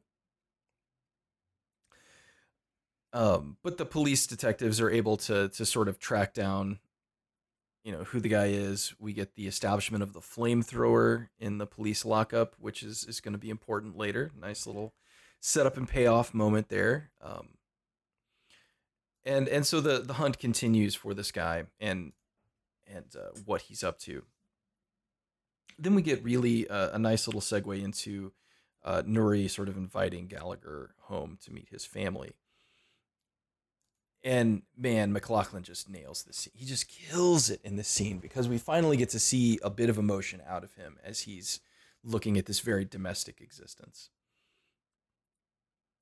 And you know, I like your premise that you know they've lived on Earth for a long time, and you know, maybe he had a family. He, maybe his family was here with him, and they got killed. I, I kind of like that idea. I don't I don't know. The movie doesn't really do enough to background, uh, you know, exactly what might have taken place but we definitely get to see very quickly that there is some some past here that Lloyd even though he does have this very sort of plaintive exterior there is emotion underneath it Well, and like it, it sort of suggests that because they're these aliens are here for like thrills, that what would it mean when they see, you know, emotional well-being like this? I mean, you know, they they can obviously get thrills, but if he's in a human body, like what would it feel when you have happy feelings about something? Like how would that what would that be like when you see a happy family? So we kind of get him like walking through the house and he like picks up their pictures and smiles at them cuz it I don't know, it seems like he's experiencing like some alien feelings even that like I'm I don't even know how I'm supposed to respond to this. right it's certainly touching something inside of him but he doesn't necessarily have a, a clear reference point for the human emotion that he's experiencing um so they make fun of him a little bit he comes into the room and hears them making fun of him and uh then there is a weird moment between Lloyd and the daughter. Uh, they want them to intro- uh, they want to introduce them to their uh, to their young daughter, and and she doesn't seem to take to him very well. What was your take on that? Um I kind of liked it. I liked that they didn't force some like weird cutesy thing. Yeah, she she looks at him. They kind of have this moment of eye contact, and The kids always know. Yeah, it's like she knows that there's there's something off about him, and I like the subtlety of MacLachlan's facial expression in that reverse shot because it starts off as sort of like, I guess you could almost call it a half smile, right? He's just sort of like, you know, oh, this is pleasant, and then as she sort of bores into him, he gets teary eyed, and then his you know it turns into kind of a frown. So that scene is going to become important for the last scene in the movie for me because I have a little idea about that, and I'm not sure exactly if it's true or or what. I, I need to watch this a few more times to to develop a clear theory, but I think there's something going on there. Um, but I she like doesn't when he really was drinking the him. beer. That was Right, I think that was my favorite. That's really the next sequence. Is he's drinking a beer with dinner, which you know nothing too strange. Uh, the, we we know already that these aliens need to eat, that the the bodies do need to be fed. They can't like this without this them. beer is clearly a problem. yeah, but the beer is is definitely having some interesting effects on Lloyd, and and in in screenwriting terms, it's really smart because it lowers his defenses enough that he starts revealing details that no longer add up or make sense. Um, this is where he reveals that his um, that's uh his family is dead. But as they're questioning him about his sort of basic life information, they're like, "Where did you grow up?" He points up, you know, at the sky, and they're like, Mhm. "Where? Like north?" And he's like, "Mm-hmm, mm-hmm." And then he gives uh, what is what is it? Roxall Hawk? Is that the name of the, the place that he grew up? And they're like, "I've never heard of Roxall And I, I you know, again, I, I don't want to harp too much here, but I think MacLachlan's just doing great when when he starts questioning about their little girl and you know, you know their relationship. Like, there's just such a wistful look on his face, you know, that you can tell there's a lot of emotion being bottled up or almost blocked, right? It's almost like MacLachlan made the decision that there's a disconnect between the body and the brain of this character, right? There's like a stop, a hard stop between them, and only little bits of information and emotion get to sort of work their way through. And it's it's just it's a really cool thing. I I know I know I've I keep talking about it, but every time I I see him, you know, sort of going through this process, it it just seems very complex to me. And if played incorrectly or it even differently, This could have I- been I a think really this would have been a cheesy disaster. Yeah, This like it, it could have been Coneheads. I mean, anytime you have right. aliens blending into humans, it, it you can have Coneheads. And not that that was the worst movie ever made, No, no. but just it would have been a, a different tone. That's for sure. Yes, I, I think again, this, as I said before, is a film that rides a very razor thin line between a bunch of genres. That if anything had veered too far in a in, in one of the other directions, it just would have all collapsed like a house of cards. And this movie doesn't. And I think MacLachlan's performance is kind of the backbone of that. Um, because without him as Gallagher at the center of it, I don't think this movie really works at all. so um the the thrill killer the body is dying uh he's leaking blood everywhere doesn't seem too adversely affected by it yet but he goes to the to a uh, strip club uh, again he has expressed interest in the female human form uh we even see him doing the whole uh like stroking a, a statue at yeah, the- like you the can't stop touching a statue's boobs. right It's you like know, calm just- down, dude. Jeez. and so this uh, introduces Claudia Christian to the film, uh, who I will always know as uh, Commander Ivanova hmm from Babylon 5, which she, Mhm. she would have started just a few years after this film came to a close. Um, this is an unfortunate role for Claudia Christian. Uh, it's it, not in every way. Um, I think her introduction as the stripper is is kind of bland, and unfortunately, It's very 80s movie tropey. it is. And and I mean, and she's not bad at at this, you know, the the striptease that she's. I really like her here, money but- bikini. I would love a money Eh, bikini, but although I I'm, mean- I kept thinking like, don't they say money is really dirty? Yeah, typically. Like you should really you wash your touch. hands after you touch money. I can't imagine putting on money underwear. yeah, hopefully, sh- hopefully it was was some sort of like cleanly sourced money, right? She Yeah. got it directly from the bank. Yeah. Uh, but so Claudia Christian is, is a stripper at a local uh, harem room, I think is what it's called. Uh, you know, a fairly typical Los Angeles seedy dive bar kind of thing. Um, but she's dancing, and and the the thrill killer, you know, is, is drawn to her, notices her. But now it's it's clear that the thrill killer does not necessarily want to have sex with a human woman, not necessarily interested in that, but he wants to inhabit a human woman. So again, And a lot of the that's another body invasion trope Mhm. with with any of these science fiction stories. I mean, we've been seeing that since what the 60s, yes, very much so. It's- before that it's- even. But I mean, that's when it got big in movies, I guess. Right, and it's always been tied to a sort of sexual invasion or a sexual violation. Well, and the idea Of- of just of being the other, you know, experiencing what it's like for the other side. You know, that's. Mhm. But for some reason, that's that's big in movies. Big, Yeah. Big in literature too. Well, and I think you know, Alien probably can't be disconnected from this idea. I mean, the the entire you know sort of highly sexualized concept of an uh, of an alien ovipositor being Yeah, and he- rammed into a human and I mean, I I, I think that's incubated. that's really the core of why so many of these stories are horror movies. I mean, they're, if they're not comedies about the fish out of water alien trying to figure out how to be a human, it's a horror movie because we're so terrified of like of any kind of bodily invasion Mhm. like that. I mean, and it does have it does have a lot of sexual implica- implications to it. Right, and and the the, the parasitic overtake, you know, Yeah. just being have something taking away, you know, I guess that's really a very sort of Western American idealized, you know, concept as well. That you know, my independence, My my sanctity of body is being violated. Right, that's a huge no no button for most Americans. And then, you know, the Um, loss of control that you know somebody Mhm. else might look like me and be saying things that I wouldn't do or say. Right. It's it's a, a pretty terrifying concept for a lot of people, and I think it's it's good to poke at it, um, and which this film definitely does. Uh, I love it- Oh, good. I I love her costume changes in this, like Mm-hmm. throughout this scene, like because I mean I don't know. I'll let you talk about what they do next. What happens next?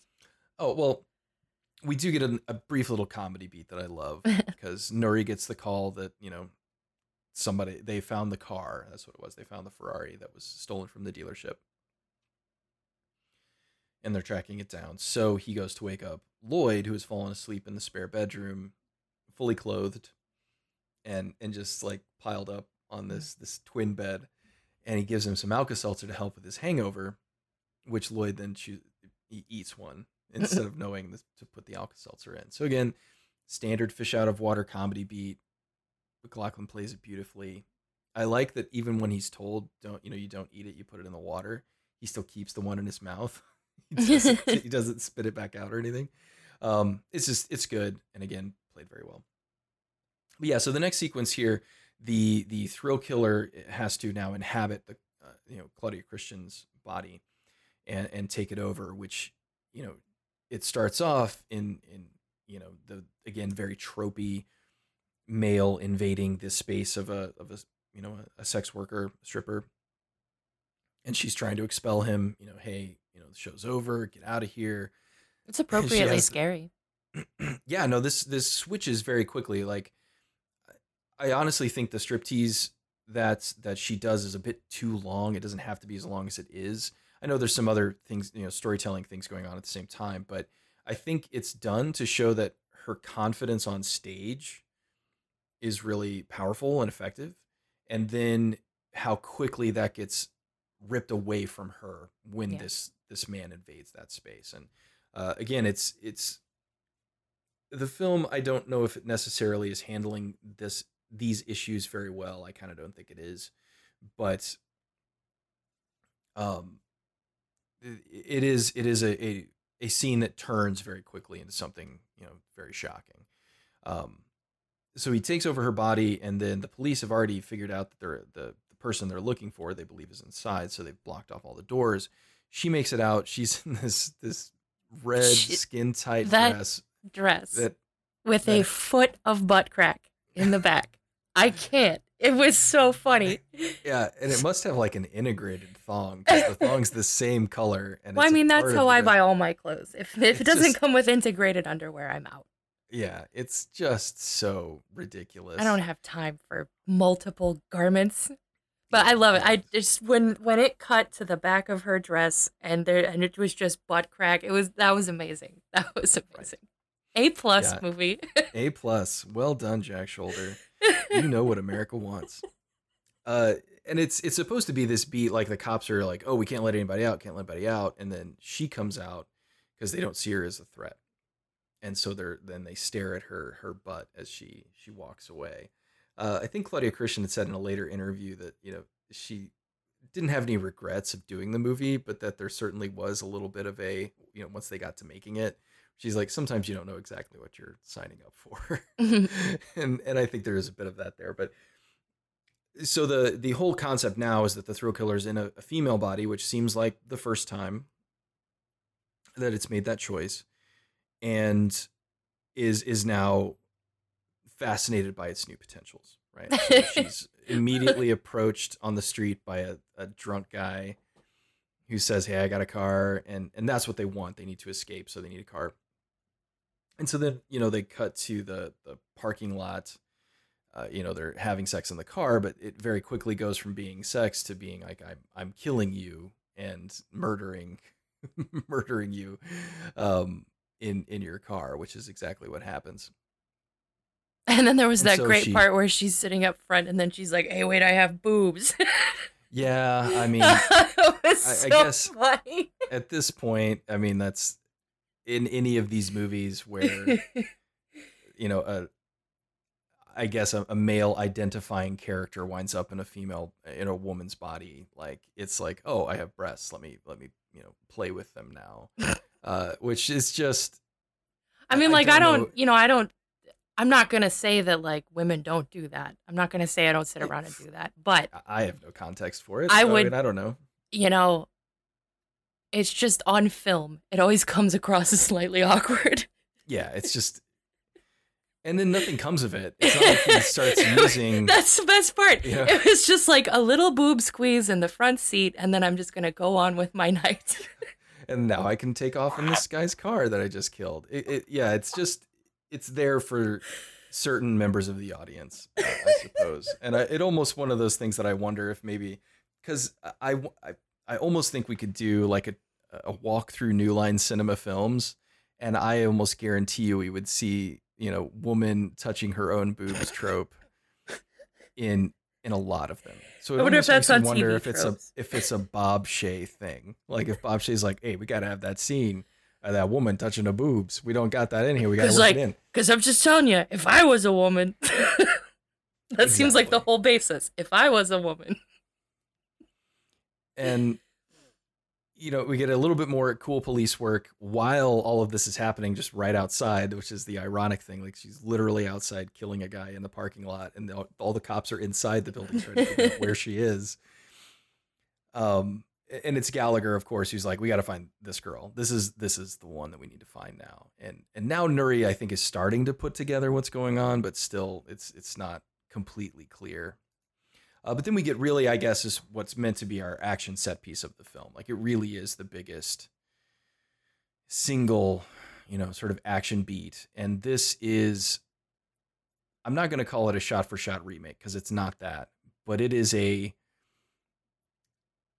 style remake of the Terminator Reese Sarah Connor uh, car chase scene from Terminator. Like it Yeah. is 100% that. We get the slightly low on the dashboard camera of the the you know evil person driving looking in the rearview mirror.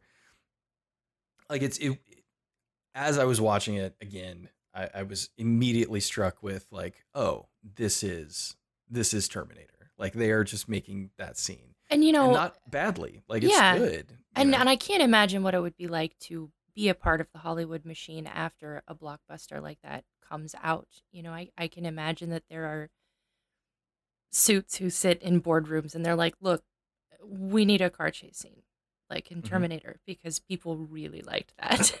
people really enjoyed that movie you guys I mean, so they actually have a list of like boxes that they want checked, and one of them was Terminator car chase.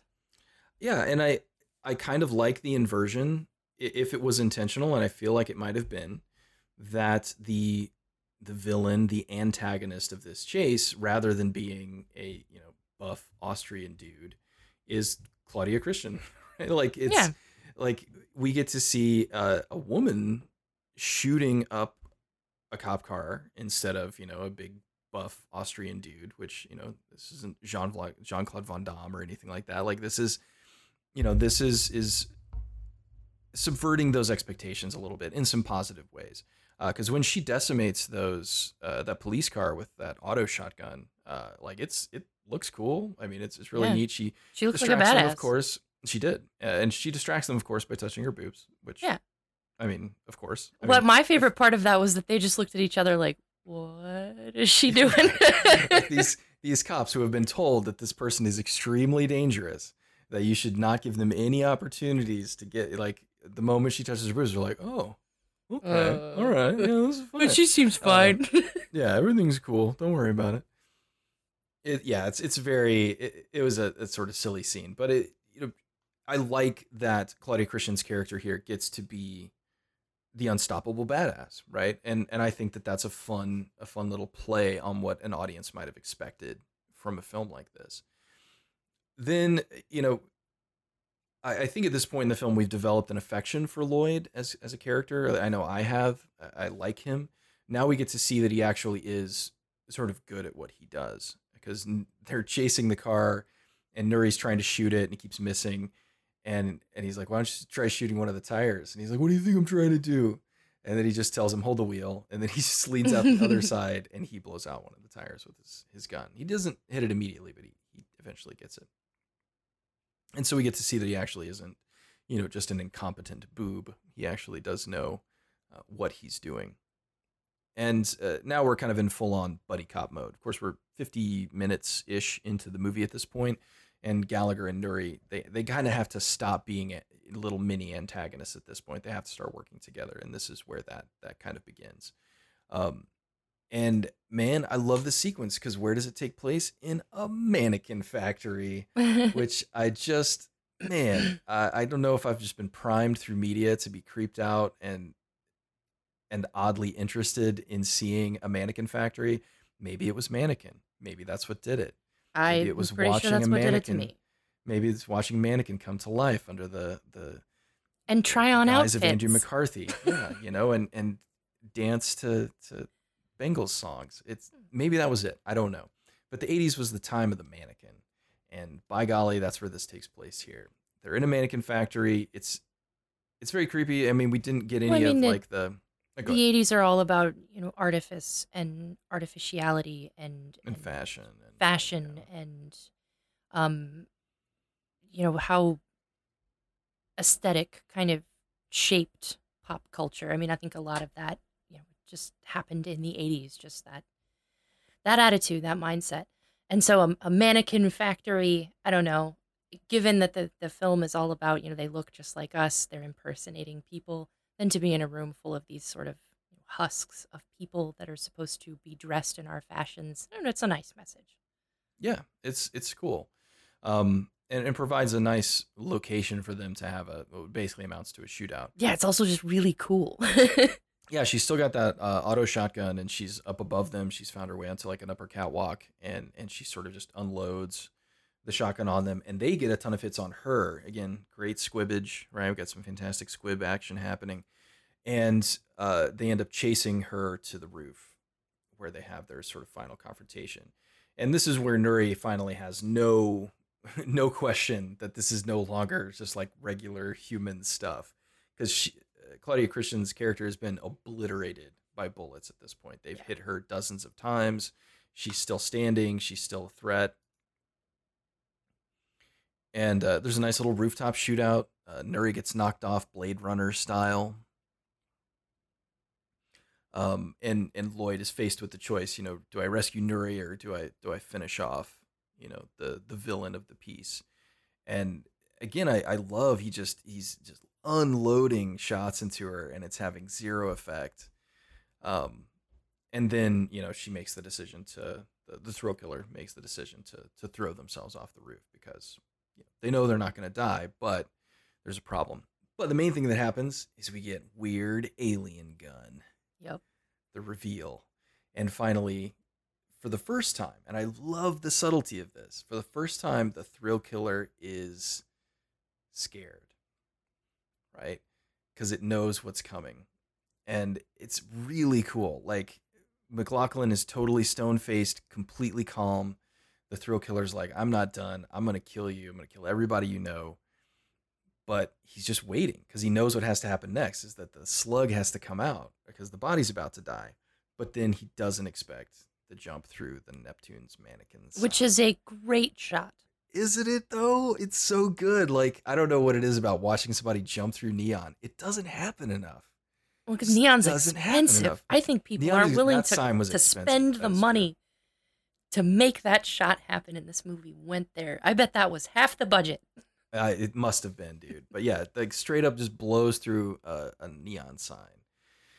Um, lying on the ground, in the process of dying, and who comes over But a dog. but the sweet, sweet pup pup of the chief. And police. praise to this movie in advance. You don't see anything bad happen to that dog. no, no. And that um, is just chef's kiss movie. You did it. Yeah, well done. Um, I think it, it keeps the suspense up a little bit because we don't know exactly what happened, but it's obviously intimated that the dog has um, been in been taken over, right? Which I love this, right? Because the movie we've seen the the human transaction take place, you know, or at least had it implied a couple of times now, but we had no idea that it could take over a dog, right? Like that Now at it's least the for thing. me yeah like it's it's the thing not body snatchers right? Yeah. and i i just love that. And the but the thing that sells the scene you know you said chef's kiss is that the dog turns around and looks at lloyd. It's so the little suspicious dog. that's right. The dog's like i got you you son of a bitch. You know it's like, it's it's just such a nice little little just cap off to that scene that after the dog's been possessed like we know the dog's possessed but it just sort of reinforces yes the dog's possessed and gotcha It was great. and so, you know, they're literally back to square one because how do you track someone that can change bodies? He's trying to figure out, you know, was somebody else here? Did somebody else look at it? And he's despondent, right? Lloyd is is like, what do we do now? It could be anywhere, and there's nothing that we could do about it. Um, and so, uh, uh, you know, a little bit more detective work, a little bit more police work, but now Nouri is fed up with Gallagher's lack of answers, and so he actually has him arrested.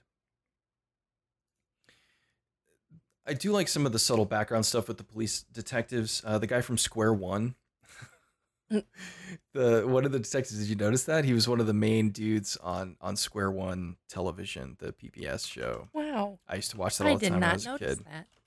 Yeah, it's the redheaded detective. Oh my um, god.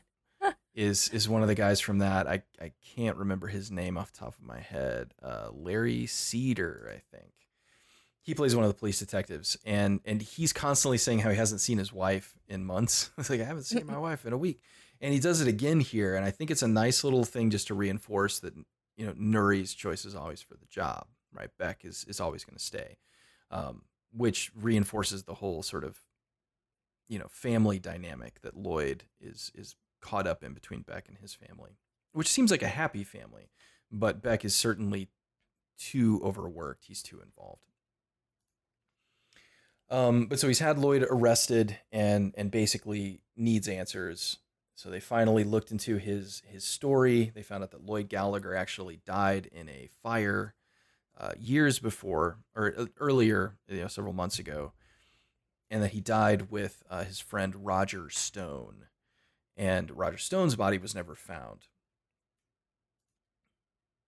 And so basically, Nouri lays out all the evidence that he has for how he knows that Lloyd is not who he says he is. Therefore, he has to tell him what's going on.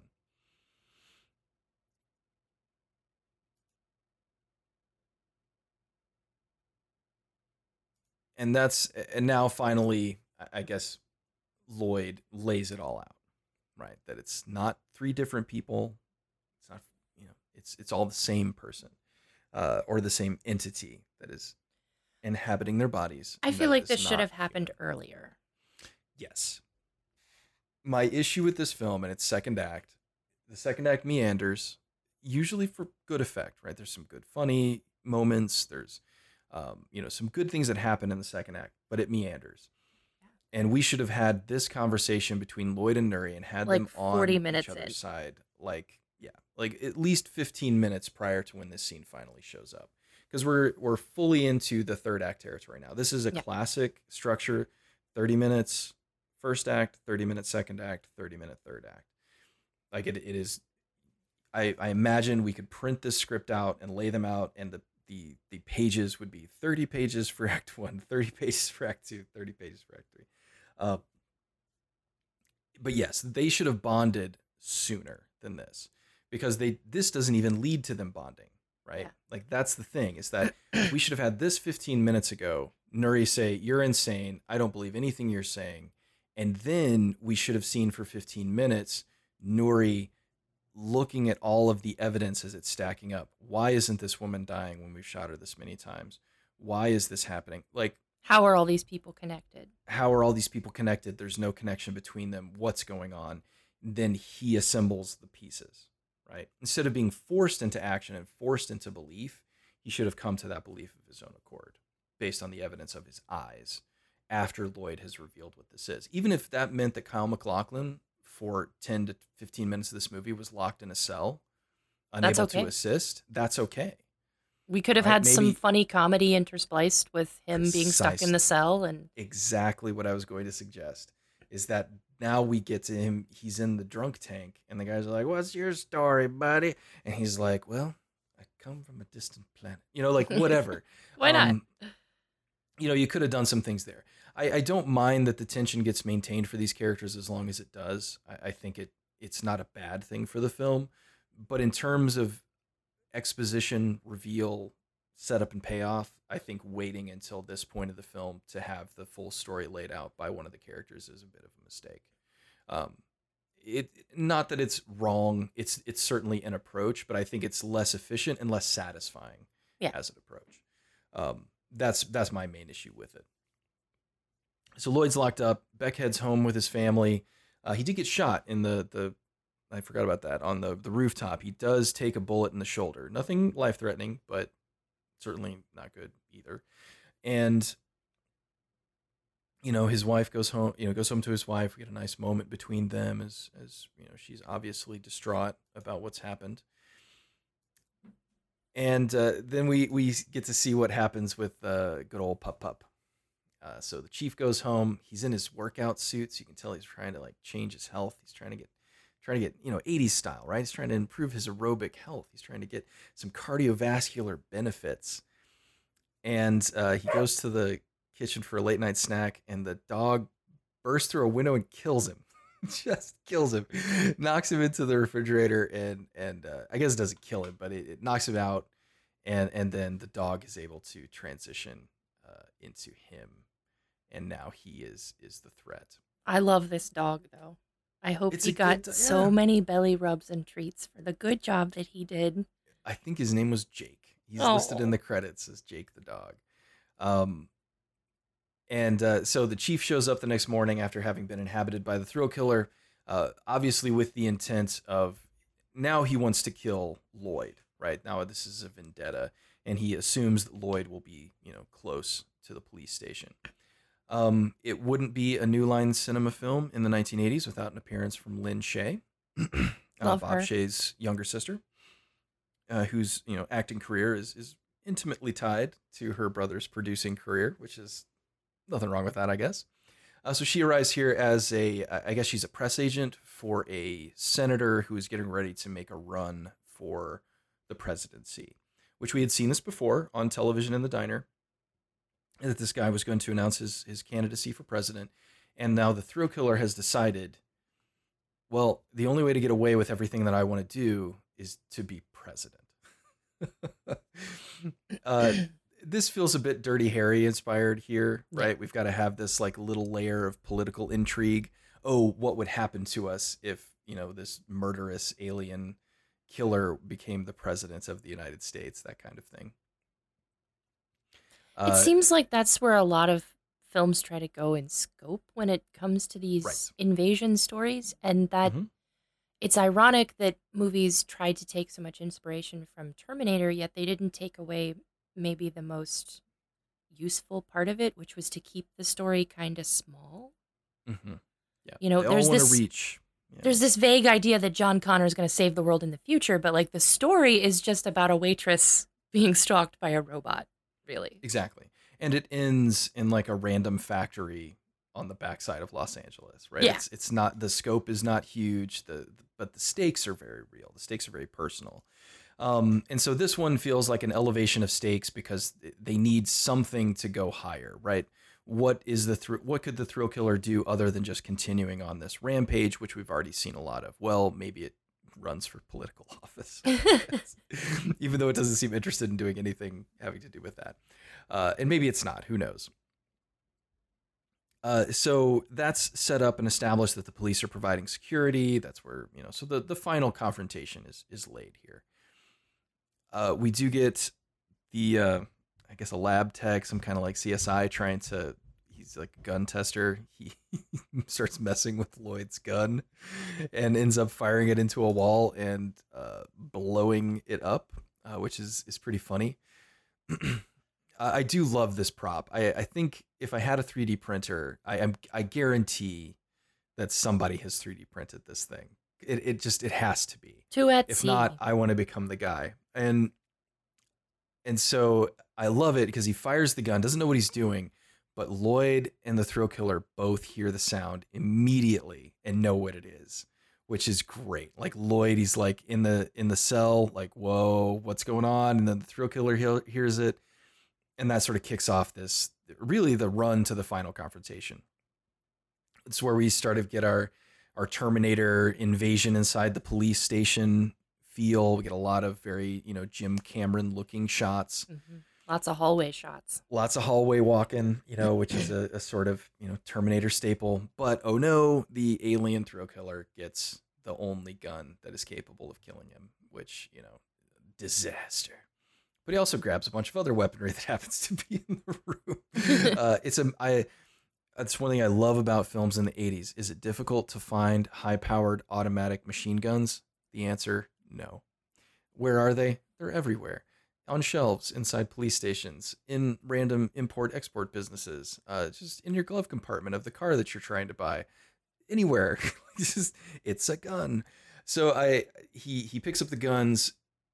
He confronts Michael Nouri, knows who he is, has taken over the chief, and now finally, like we get this get this dawn of realization on Nouri's part of, of what has happened and and what might be going on, even though he's still like a little resistant. Um, you know, so Nouri gets into the the jail after escaping from the chief briefly, and and breaks Lloyd out to to hopefully, you know, put an end to this. He knows that Lloyd is is no longer lying; he's telling the truth. Um, and then he lifts. Does he lift the gun off of him? Uh, The Nouri lifted the gun off the chief. Didn't? Yes. The, the the alien gun. That's right. Yeah. So he lifts it off the chief, gets it back, gives it to Lloyd, tells him to use it, and now we get a little bit more alien stuff exposition. We find out that Lloyd's name is not Lloyd, obviously. His name is Al Hogg. And that these guys have this relationship. Uh, and the thrill killer does, I guess he, you know, Star Wars is it. He says, you know, join me and we'll rule the galaxy as murderer and this movie's got to have Different all guy. the movies. it's got all the sci-fi tropes, right? But he, he basically offers him, you know, we could rule this planet. We could take it over. They could there's nothing they could do to stop us. and of course, it's just by the, the goodness of Lloyd's heart that he he refuses to acknowledge.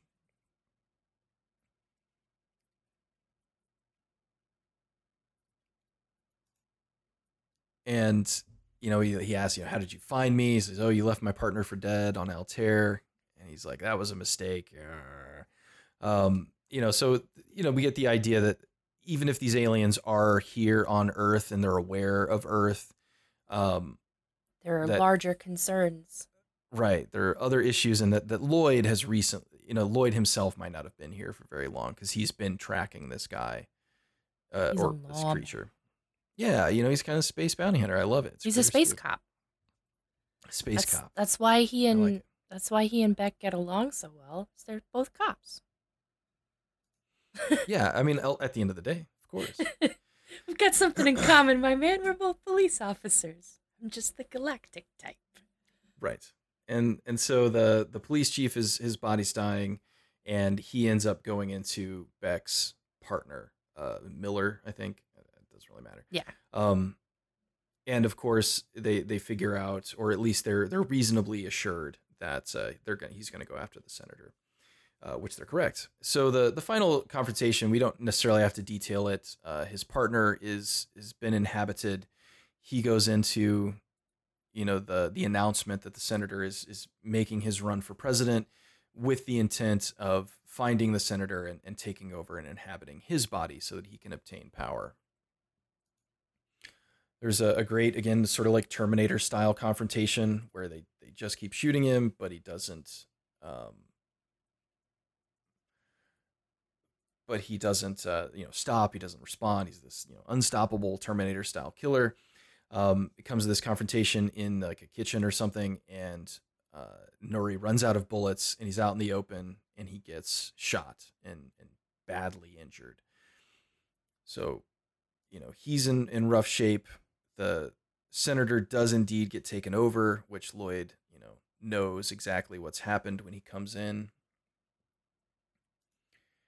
And uh, so the announcement begins, and Lloyd, knowing full well what's going to happen to him, has a bag from the police lockup, and inside that bag is the flamethrower. Because how do you want to end a movie in the 80s with the bad guy getting burned by a flame? The glory of fire. The glory of fire. And cinema history is dotted with great moments involving flamethrowers. A recent one, of course, would be um, Once Upon a Time in Hollywood, uh, Quentin Tarantino's, uh, you know, most recent magnum opus. But this is a really good flamethrower shot, Yeah. man. This is really good. Like MacLachlan's down on one knee, he's got the flamethrower braced against him, and he is just burning the senator alive. And of course, it draws out the slug as the body comes to a, a, a fiery end, and he's able to finally use the alien gun, which they did establish. Like the Nouri was like, "Why didn't you shoot him?" And he's like, "It doesn't work on humans." And he shoots it at Nouri, and it doesn't do anything. It's Like it only works on us, or on you know whatever creature he is. So it, it's really cool. Uh, I've been trying to think of a word to describe the way that Kyle MacLachlan looks in this movie, and uh, apart from just good, like he looks good. um, but I, I'm gonna go with succulent. He Mm. looks succulent, like he's just. and I know that that's not a good word to use to describe the Yeah. look of a human being, but man, he's just. It's just, just a tasty human being. Like I, I, it's very difficult for me to explain. But he's. you don't want to go to Armie Hammer here, but N- but no, he does look really good. I'm sorry. I'm sorry. I'm sorry. That's a bad joke. That's a bad no, joke. it's fine. It's fine. That family's nightmare Ugh. family. He deserves everything that's coming. Just, to I mean, who saw that coming? I don't think anybody. Wow. Yeah. Anyway, but so he goes down, but he's not dead. Um, you know, obviously, he's not injured badly enough for him to need to shift host bodies. And everybody sees what comes out of the senator, right? Yeah. Which you know is not really something the film is prepared to handle. I It's- didn't know the senator had a slug inside him. Yeah, the film does nothing with the reveal of, of you know alien life or anything like it's just it doesn't have time to, to deal with the implications of what's been seen uh, but so I, I i guess it's implied that gallagher is is off the hook right like nobody's trying to to get him in trouble for murdering a, an american senator because you know it was a slug man but uh, Nouri's character is is dying. Uh, his family, you know, it can't handle it, and we get a scene where Lloyd transfers something to Nuri. So, what do you think is happening in this scene? What's going on here? I am not exactly. I mean, it's some sort of life force. It's mm-hmm. some sort of sacrifice of himself and and we're supposed to be very anxious about whether this is similar to the slug transfer. I mean, like it's it's golden pretty energy when it happens when Right. Kyle MacLachlan does it here, but it the transfer is still like hauntingly similar in in style, but there's no slug, there's no like entity that goes from one into the other. So it's suggested that it's not transferring of consciousness. Right. And and that is the question here. And I believe that that's confirmed with the scene with the daughter at, at the house. Yeah. I, I think that is. I that think is that was why they of had that. textual evidence. Yeah. Right. Because I, I think what they needed to establish, they knew that Nouri was going to be, you know, mortally wounded, and he does die. Like the he, you know, Gallagher watches his his life force leave his body, whatever you want to call it, and then he does this transfer. And I think the film wanted to establish some textual evidence for them saying he hasn't been inhabited by Lloyd. Like Al Hogg is is not continued on and is now inhabiting Nouri. I, I don't think the film wants us to think that. I think you could you could read it that way if you wanted to, but the fact that the girl comes to the father and accepts him, I think, is supposed to be evidence that this is is actually Beck and not Lloyd. Yeah. And I think they could have, if they were willing to keep going, to keep extending and, and show more of Beck's life like after these events, maybe it would be easier. But you can tell this is the hard stop of this movie. We're done here. So we've got to give all of these pieces to make sure that our audience can interpret this correctly, or at least in the way that we likely want them to. Yeah. Because, yeah, otherwise, I think you could look at it as like, okay, well, Al Hogg just occupied his, you know, Sergeant Beck's body and he's going to keep going. But you know, this is how the movie tells you one is okay and one is not. Right. And, and I, I don't, also from a character standpoint, I don't think it's established that Al Hogg would, would want to take over someone else's body in that way. Um, you know, he takes over Robert Stone, you know, presumably because he was, was in the process of dying, perhaps, you know, we don't know exactly, but I, I wanted to get your take on that. If, if that was something you thought, you know, is it, um, you, know, You could do some really interesting interpretations the other direction, though, saying that Yeah. he did take him over. And you could analyze that character as, you know, being set up to want to take him over at the end. Right, because he's lost everything that Beck has. Yeah. Right. They, they're they're very much parallel characters. And you Beck can make the it. argument that Beck's character does not appreciate it. Right. That's the other piece that I've always kind of thought was interesting is because when that one detective's like, "Man, I got to get home. I got to see my family. I got to see my wife." Beck's like, "Ah," Yeah. you know, like he doesn't care. Whereas Al Hogg, you would appreciate that. But again, it's it's interesting, and if we want to leave it more ambiguous and open to interpretation, I think you could. Um, but yeah, it's it's a cool ending. Uh, I think this is the ending that most people reacted negatively to because it it does sort of unwind the stakes a little bit. You know, Beck should he have died? Yeah, maybe. You know, but that's not really. I, I wouldn't say that the story hinges on whether or not Beck survives. It becomes a much more tragic story if Beck does not survive and Gallagher does.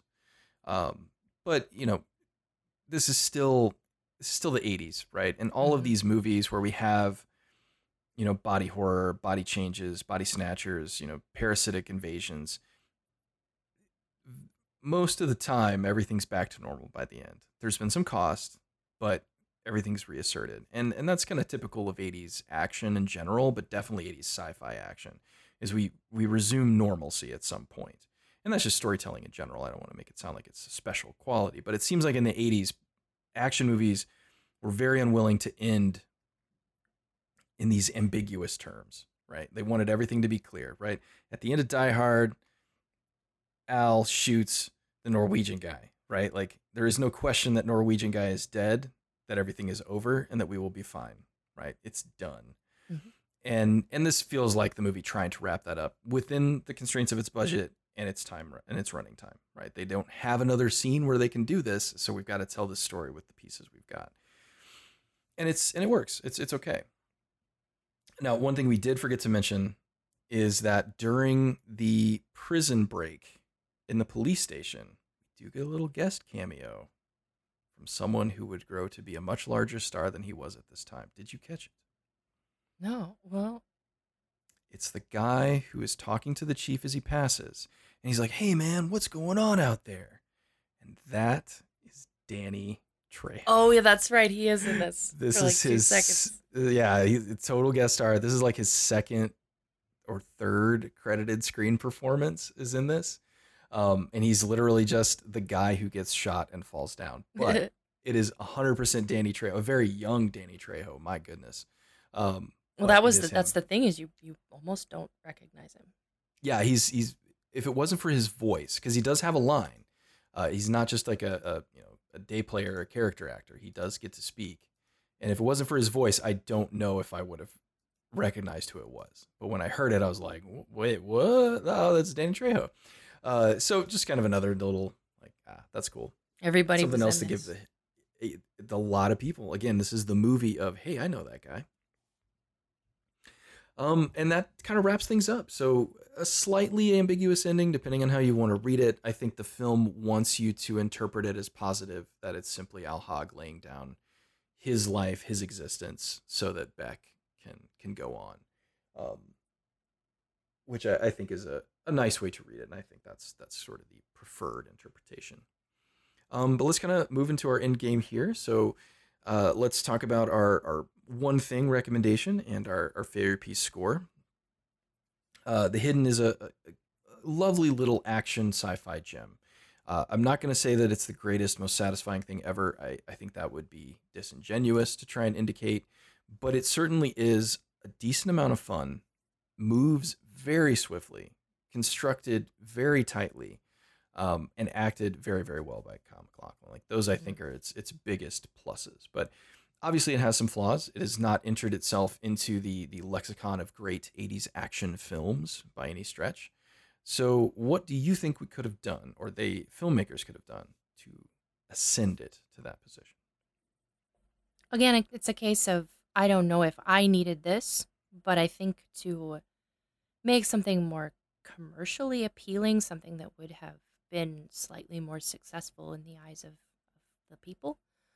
Um, Other people. definitely, definitely should have changed the bond between the two of them. Either I I would have preferred to see their bond, you know, a little strengthened a little bit earlier between Lloyd and Beck. Um, we got a first name last name thing with them. Mm-hmm. I don't know why I keep doing that. I, I want to call him Lloyd Lloyd and not Lloyd Gallagher. Um, Yeah. but I think that that I I would have liked to have seen them get closer a little bit faster. I mean the the first you know 45 minutes of the film should have been you know establishing what's going on with them. And then the second act I would have hoped that they would have gotten closer and and things would have progressed a little bit further as far as the relationships between these characters go. Um, but instead, it, it focused a little bit more on the action. And, and I think that's, you know, it's a victim of, of the time it was made in that regard. But if we look at some of the other like classic 80s action movies, you know, Terminator was great, but it also had a lot of character moments that were sort of stuck in between the car chases and the explosions Right. that those tend to live on you know almost as much as arnold's being thrown through a plate glass window wow you know those things end up being about as important um and I, I think this movie could have indulged a little bit more in creating those character moments. I don't feel like it did. I I agree definitely. I think I I think don't people don't want to admit this about James Cameron and why his films are so commercially palatable, but at its core, at, at their core, every single James Cameron movie, all of them are love stories. All of them. Yeah. Um Ter- Terminator is a love story through time. Piranha is a love story through fish. All right, Piranha may be the one that breaks it, but uh, you know, Lance Henriksen and his family in that one, you know, um, you know, Terminator's a love story through time. Titanic, obviously, Love on a you know, boat. love on a boat. Uh, True Lies, love between a, a, married couple that is failing. Terminator Two, the love between a father and son. Um, or, or a supplemental family, but even the the mother son relationship in Found that. families. Uh, it's found family. Yeah, exactly. Um, the Abyss, the core relationship between Ed Harris and Mary Elizabeth Mastrantonio is is the the anchor of that film. hmm Like all of Jim Cameron has spent his entire life, his entire cinematic life, trying to tell the perfect, palatable, acceptable love story, ensconced in a bunch of high concept bullshit. Yeah. Like that is Jim Cameron's career in a nutshell.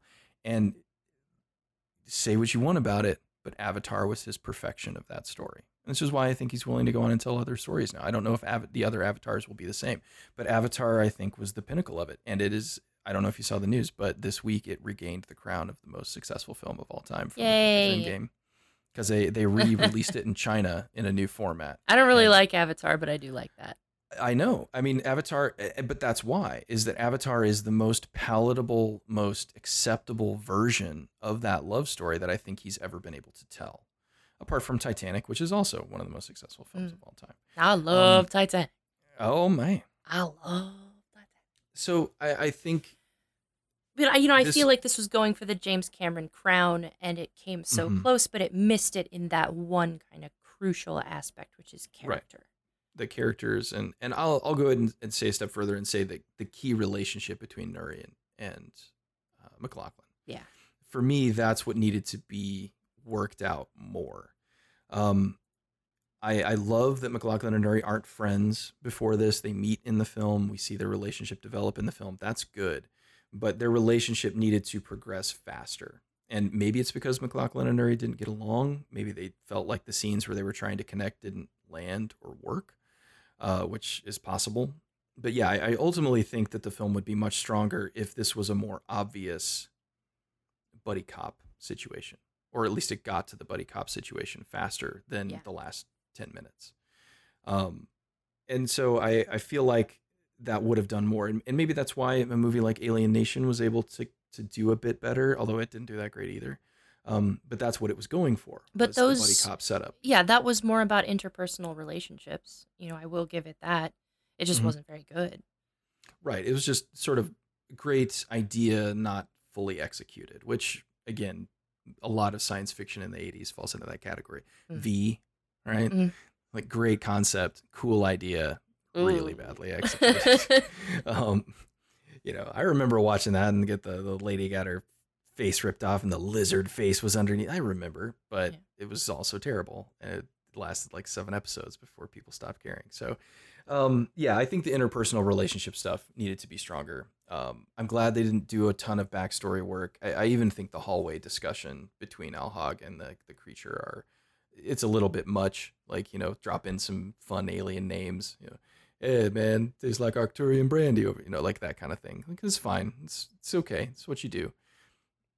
But um, I- I'm glad they didn't go that route. But this film needed a, a stronger human connection presence, and I think they could have done that by having fish out of water Lloyd progress more and become more human, quote unquote, by the end of it through Nouri sort of connecting with him. And, and that doesn't really happen.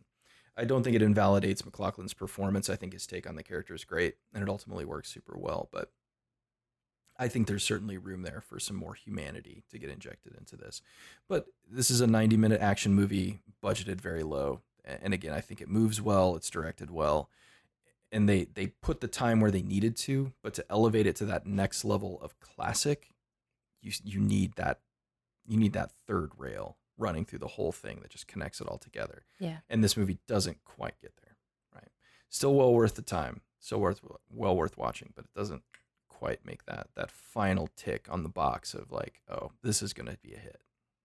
At least for me. But so what would be your your failure piece score and recommendation? What do you think? Um, I'm gonna go with the year that this movie was made because it's the number that jumped out at me at 87. Like this Yeah. is this is a high this is an B. 87. It's Yeah. not it's not an A tier film. It doesn't doesn't No, quite no. get there, but it's close. I feel like just a just a little bit more and it could have made it. Um I think I recommend this movie for a lot of reasons. I think, you know, if you like 80s action, if you like 80s sci-fi, if you like, you know, John Carpenter, if you like James Cameron, you're going to like this movie. Um but you should also see it if you're a fan of Kyle MacLachlan and what he does with his acting career, because this is him playing a weird FBI agent before he ever played the weird FBI agent he's famous for playing. Yes, the weird FBI agent that we all love. Yeah. Maybe even this, maybe even Dale Cooper was forged in the Crucible. I have to believe Gallagher. that every Yeah. weird FBI agent you play informs the next one. So I like to think that this helped shape the future of Dale Cooper. I I believe it. Um, that's our that's our next challenge is to read his performances Lloyd Gallagher against his performances Dougie Jones in the. I'll Twin do it. Peaks, the I'll Twin do it. Peaks: The Return series. Uh, maybe there's some connections there that we haven't quite made, but yeah, it's it's definitely a great um, Kyle MacLachlan vehicle. If you have any interest in MacLachlan's career um, and you haven't seen this, you, you know this hasn't come up in your research to try and find. Uh, it's well worth watching just to see an obviously talented and gifted young actor take what could have been a very bad role handled badly and really do something quite exceptional with it. Yeah. Uh, so I'm in the exact same boat. Um, I had written down 88, but I like your justification better, so I'm going to revise my score to 87, the year of its birth, and say yes, this is this is a definite B classic, right? Very nearly A tier, um, but just doesn't quite make it. But it's it's exceptionally well made. It's really well shot. It looks good for what it is, which is an 80s action movie in in Los Angeles. So those all kind of look the same. But you know, Sholder I think is a really underrated director. I, I'm kind of interested in hunting down some more of his stuff, even his TV work, um, to see, uh, you know, sort of how his career continued on. Obviously, it didn't achieve any great heights.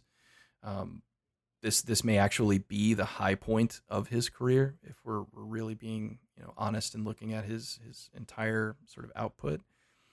But I I think he he had a tremendous amount of skill, and this film's evidence of that. Well, all right. Uh, I guess that wraps us up. Uh, we definitely are pro The Hidden. Check it out if you get a chance. Uh, it is not currently streaming anywhere that I'm aware of. I think you can rent it on Amazon Prime relatively inexpensively. And as I said, there was a Blu ray release from the Warner Brothers Vault collection in uh, 2017 that is still out there. Uh, it's a little pricey given that it's a Blu ray of a you know, film from 1987. It's like 18 bucks, I think. But um, you know, it's it's worth hunting down. I'm gonna get the Blu-ray copy just so I can listen to Sholder's commentary track. Yeah, I'm curious to Again, hear more really about exceptional.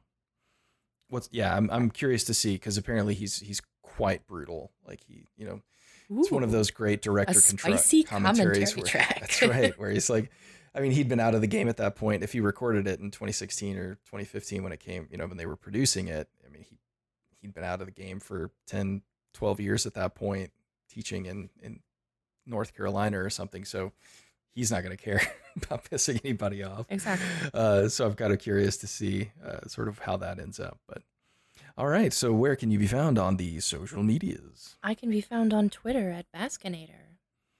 I can be found on Twitter at tbaskin.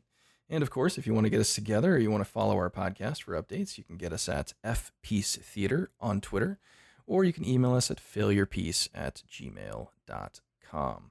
Well, thanks for listening, and we will be back next week with another discussion of a cinematic near miss, a film train wreck of the potentially awesome variety. Because if it can't be a failure, if it can't be a masterpiece, it might be a failure piece.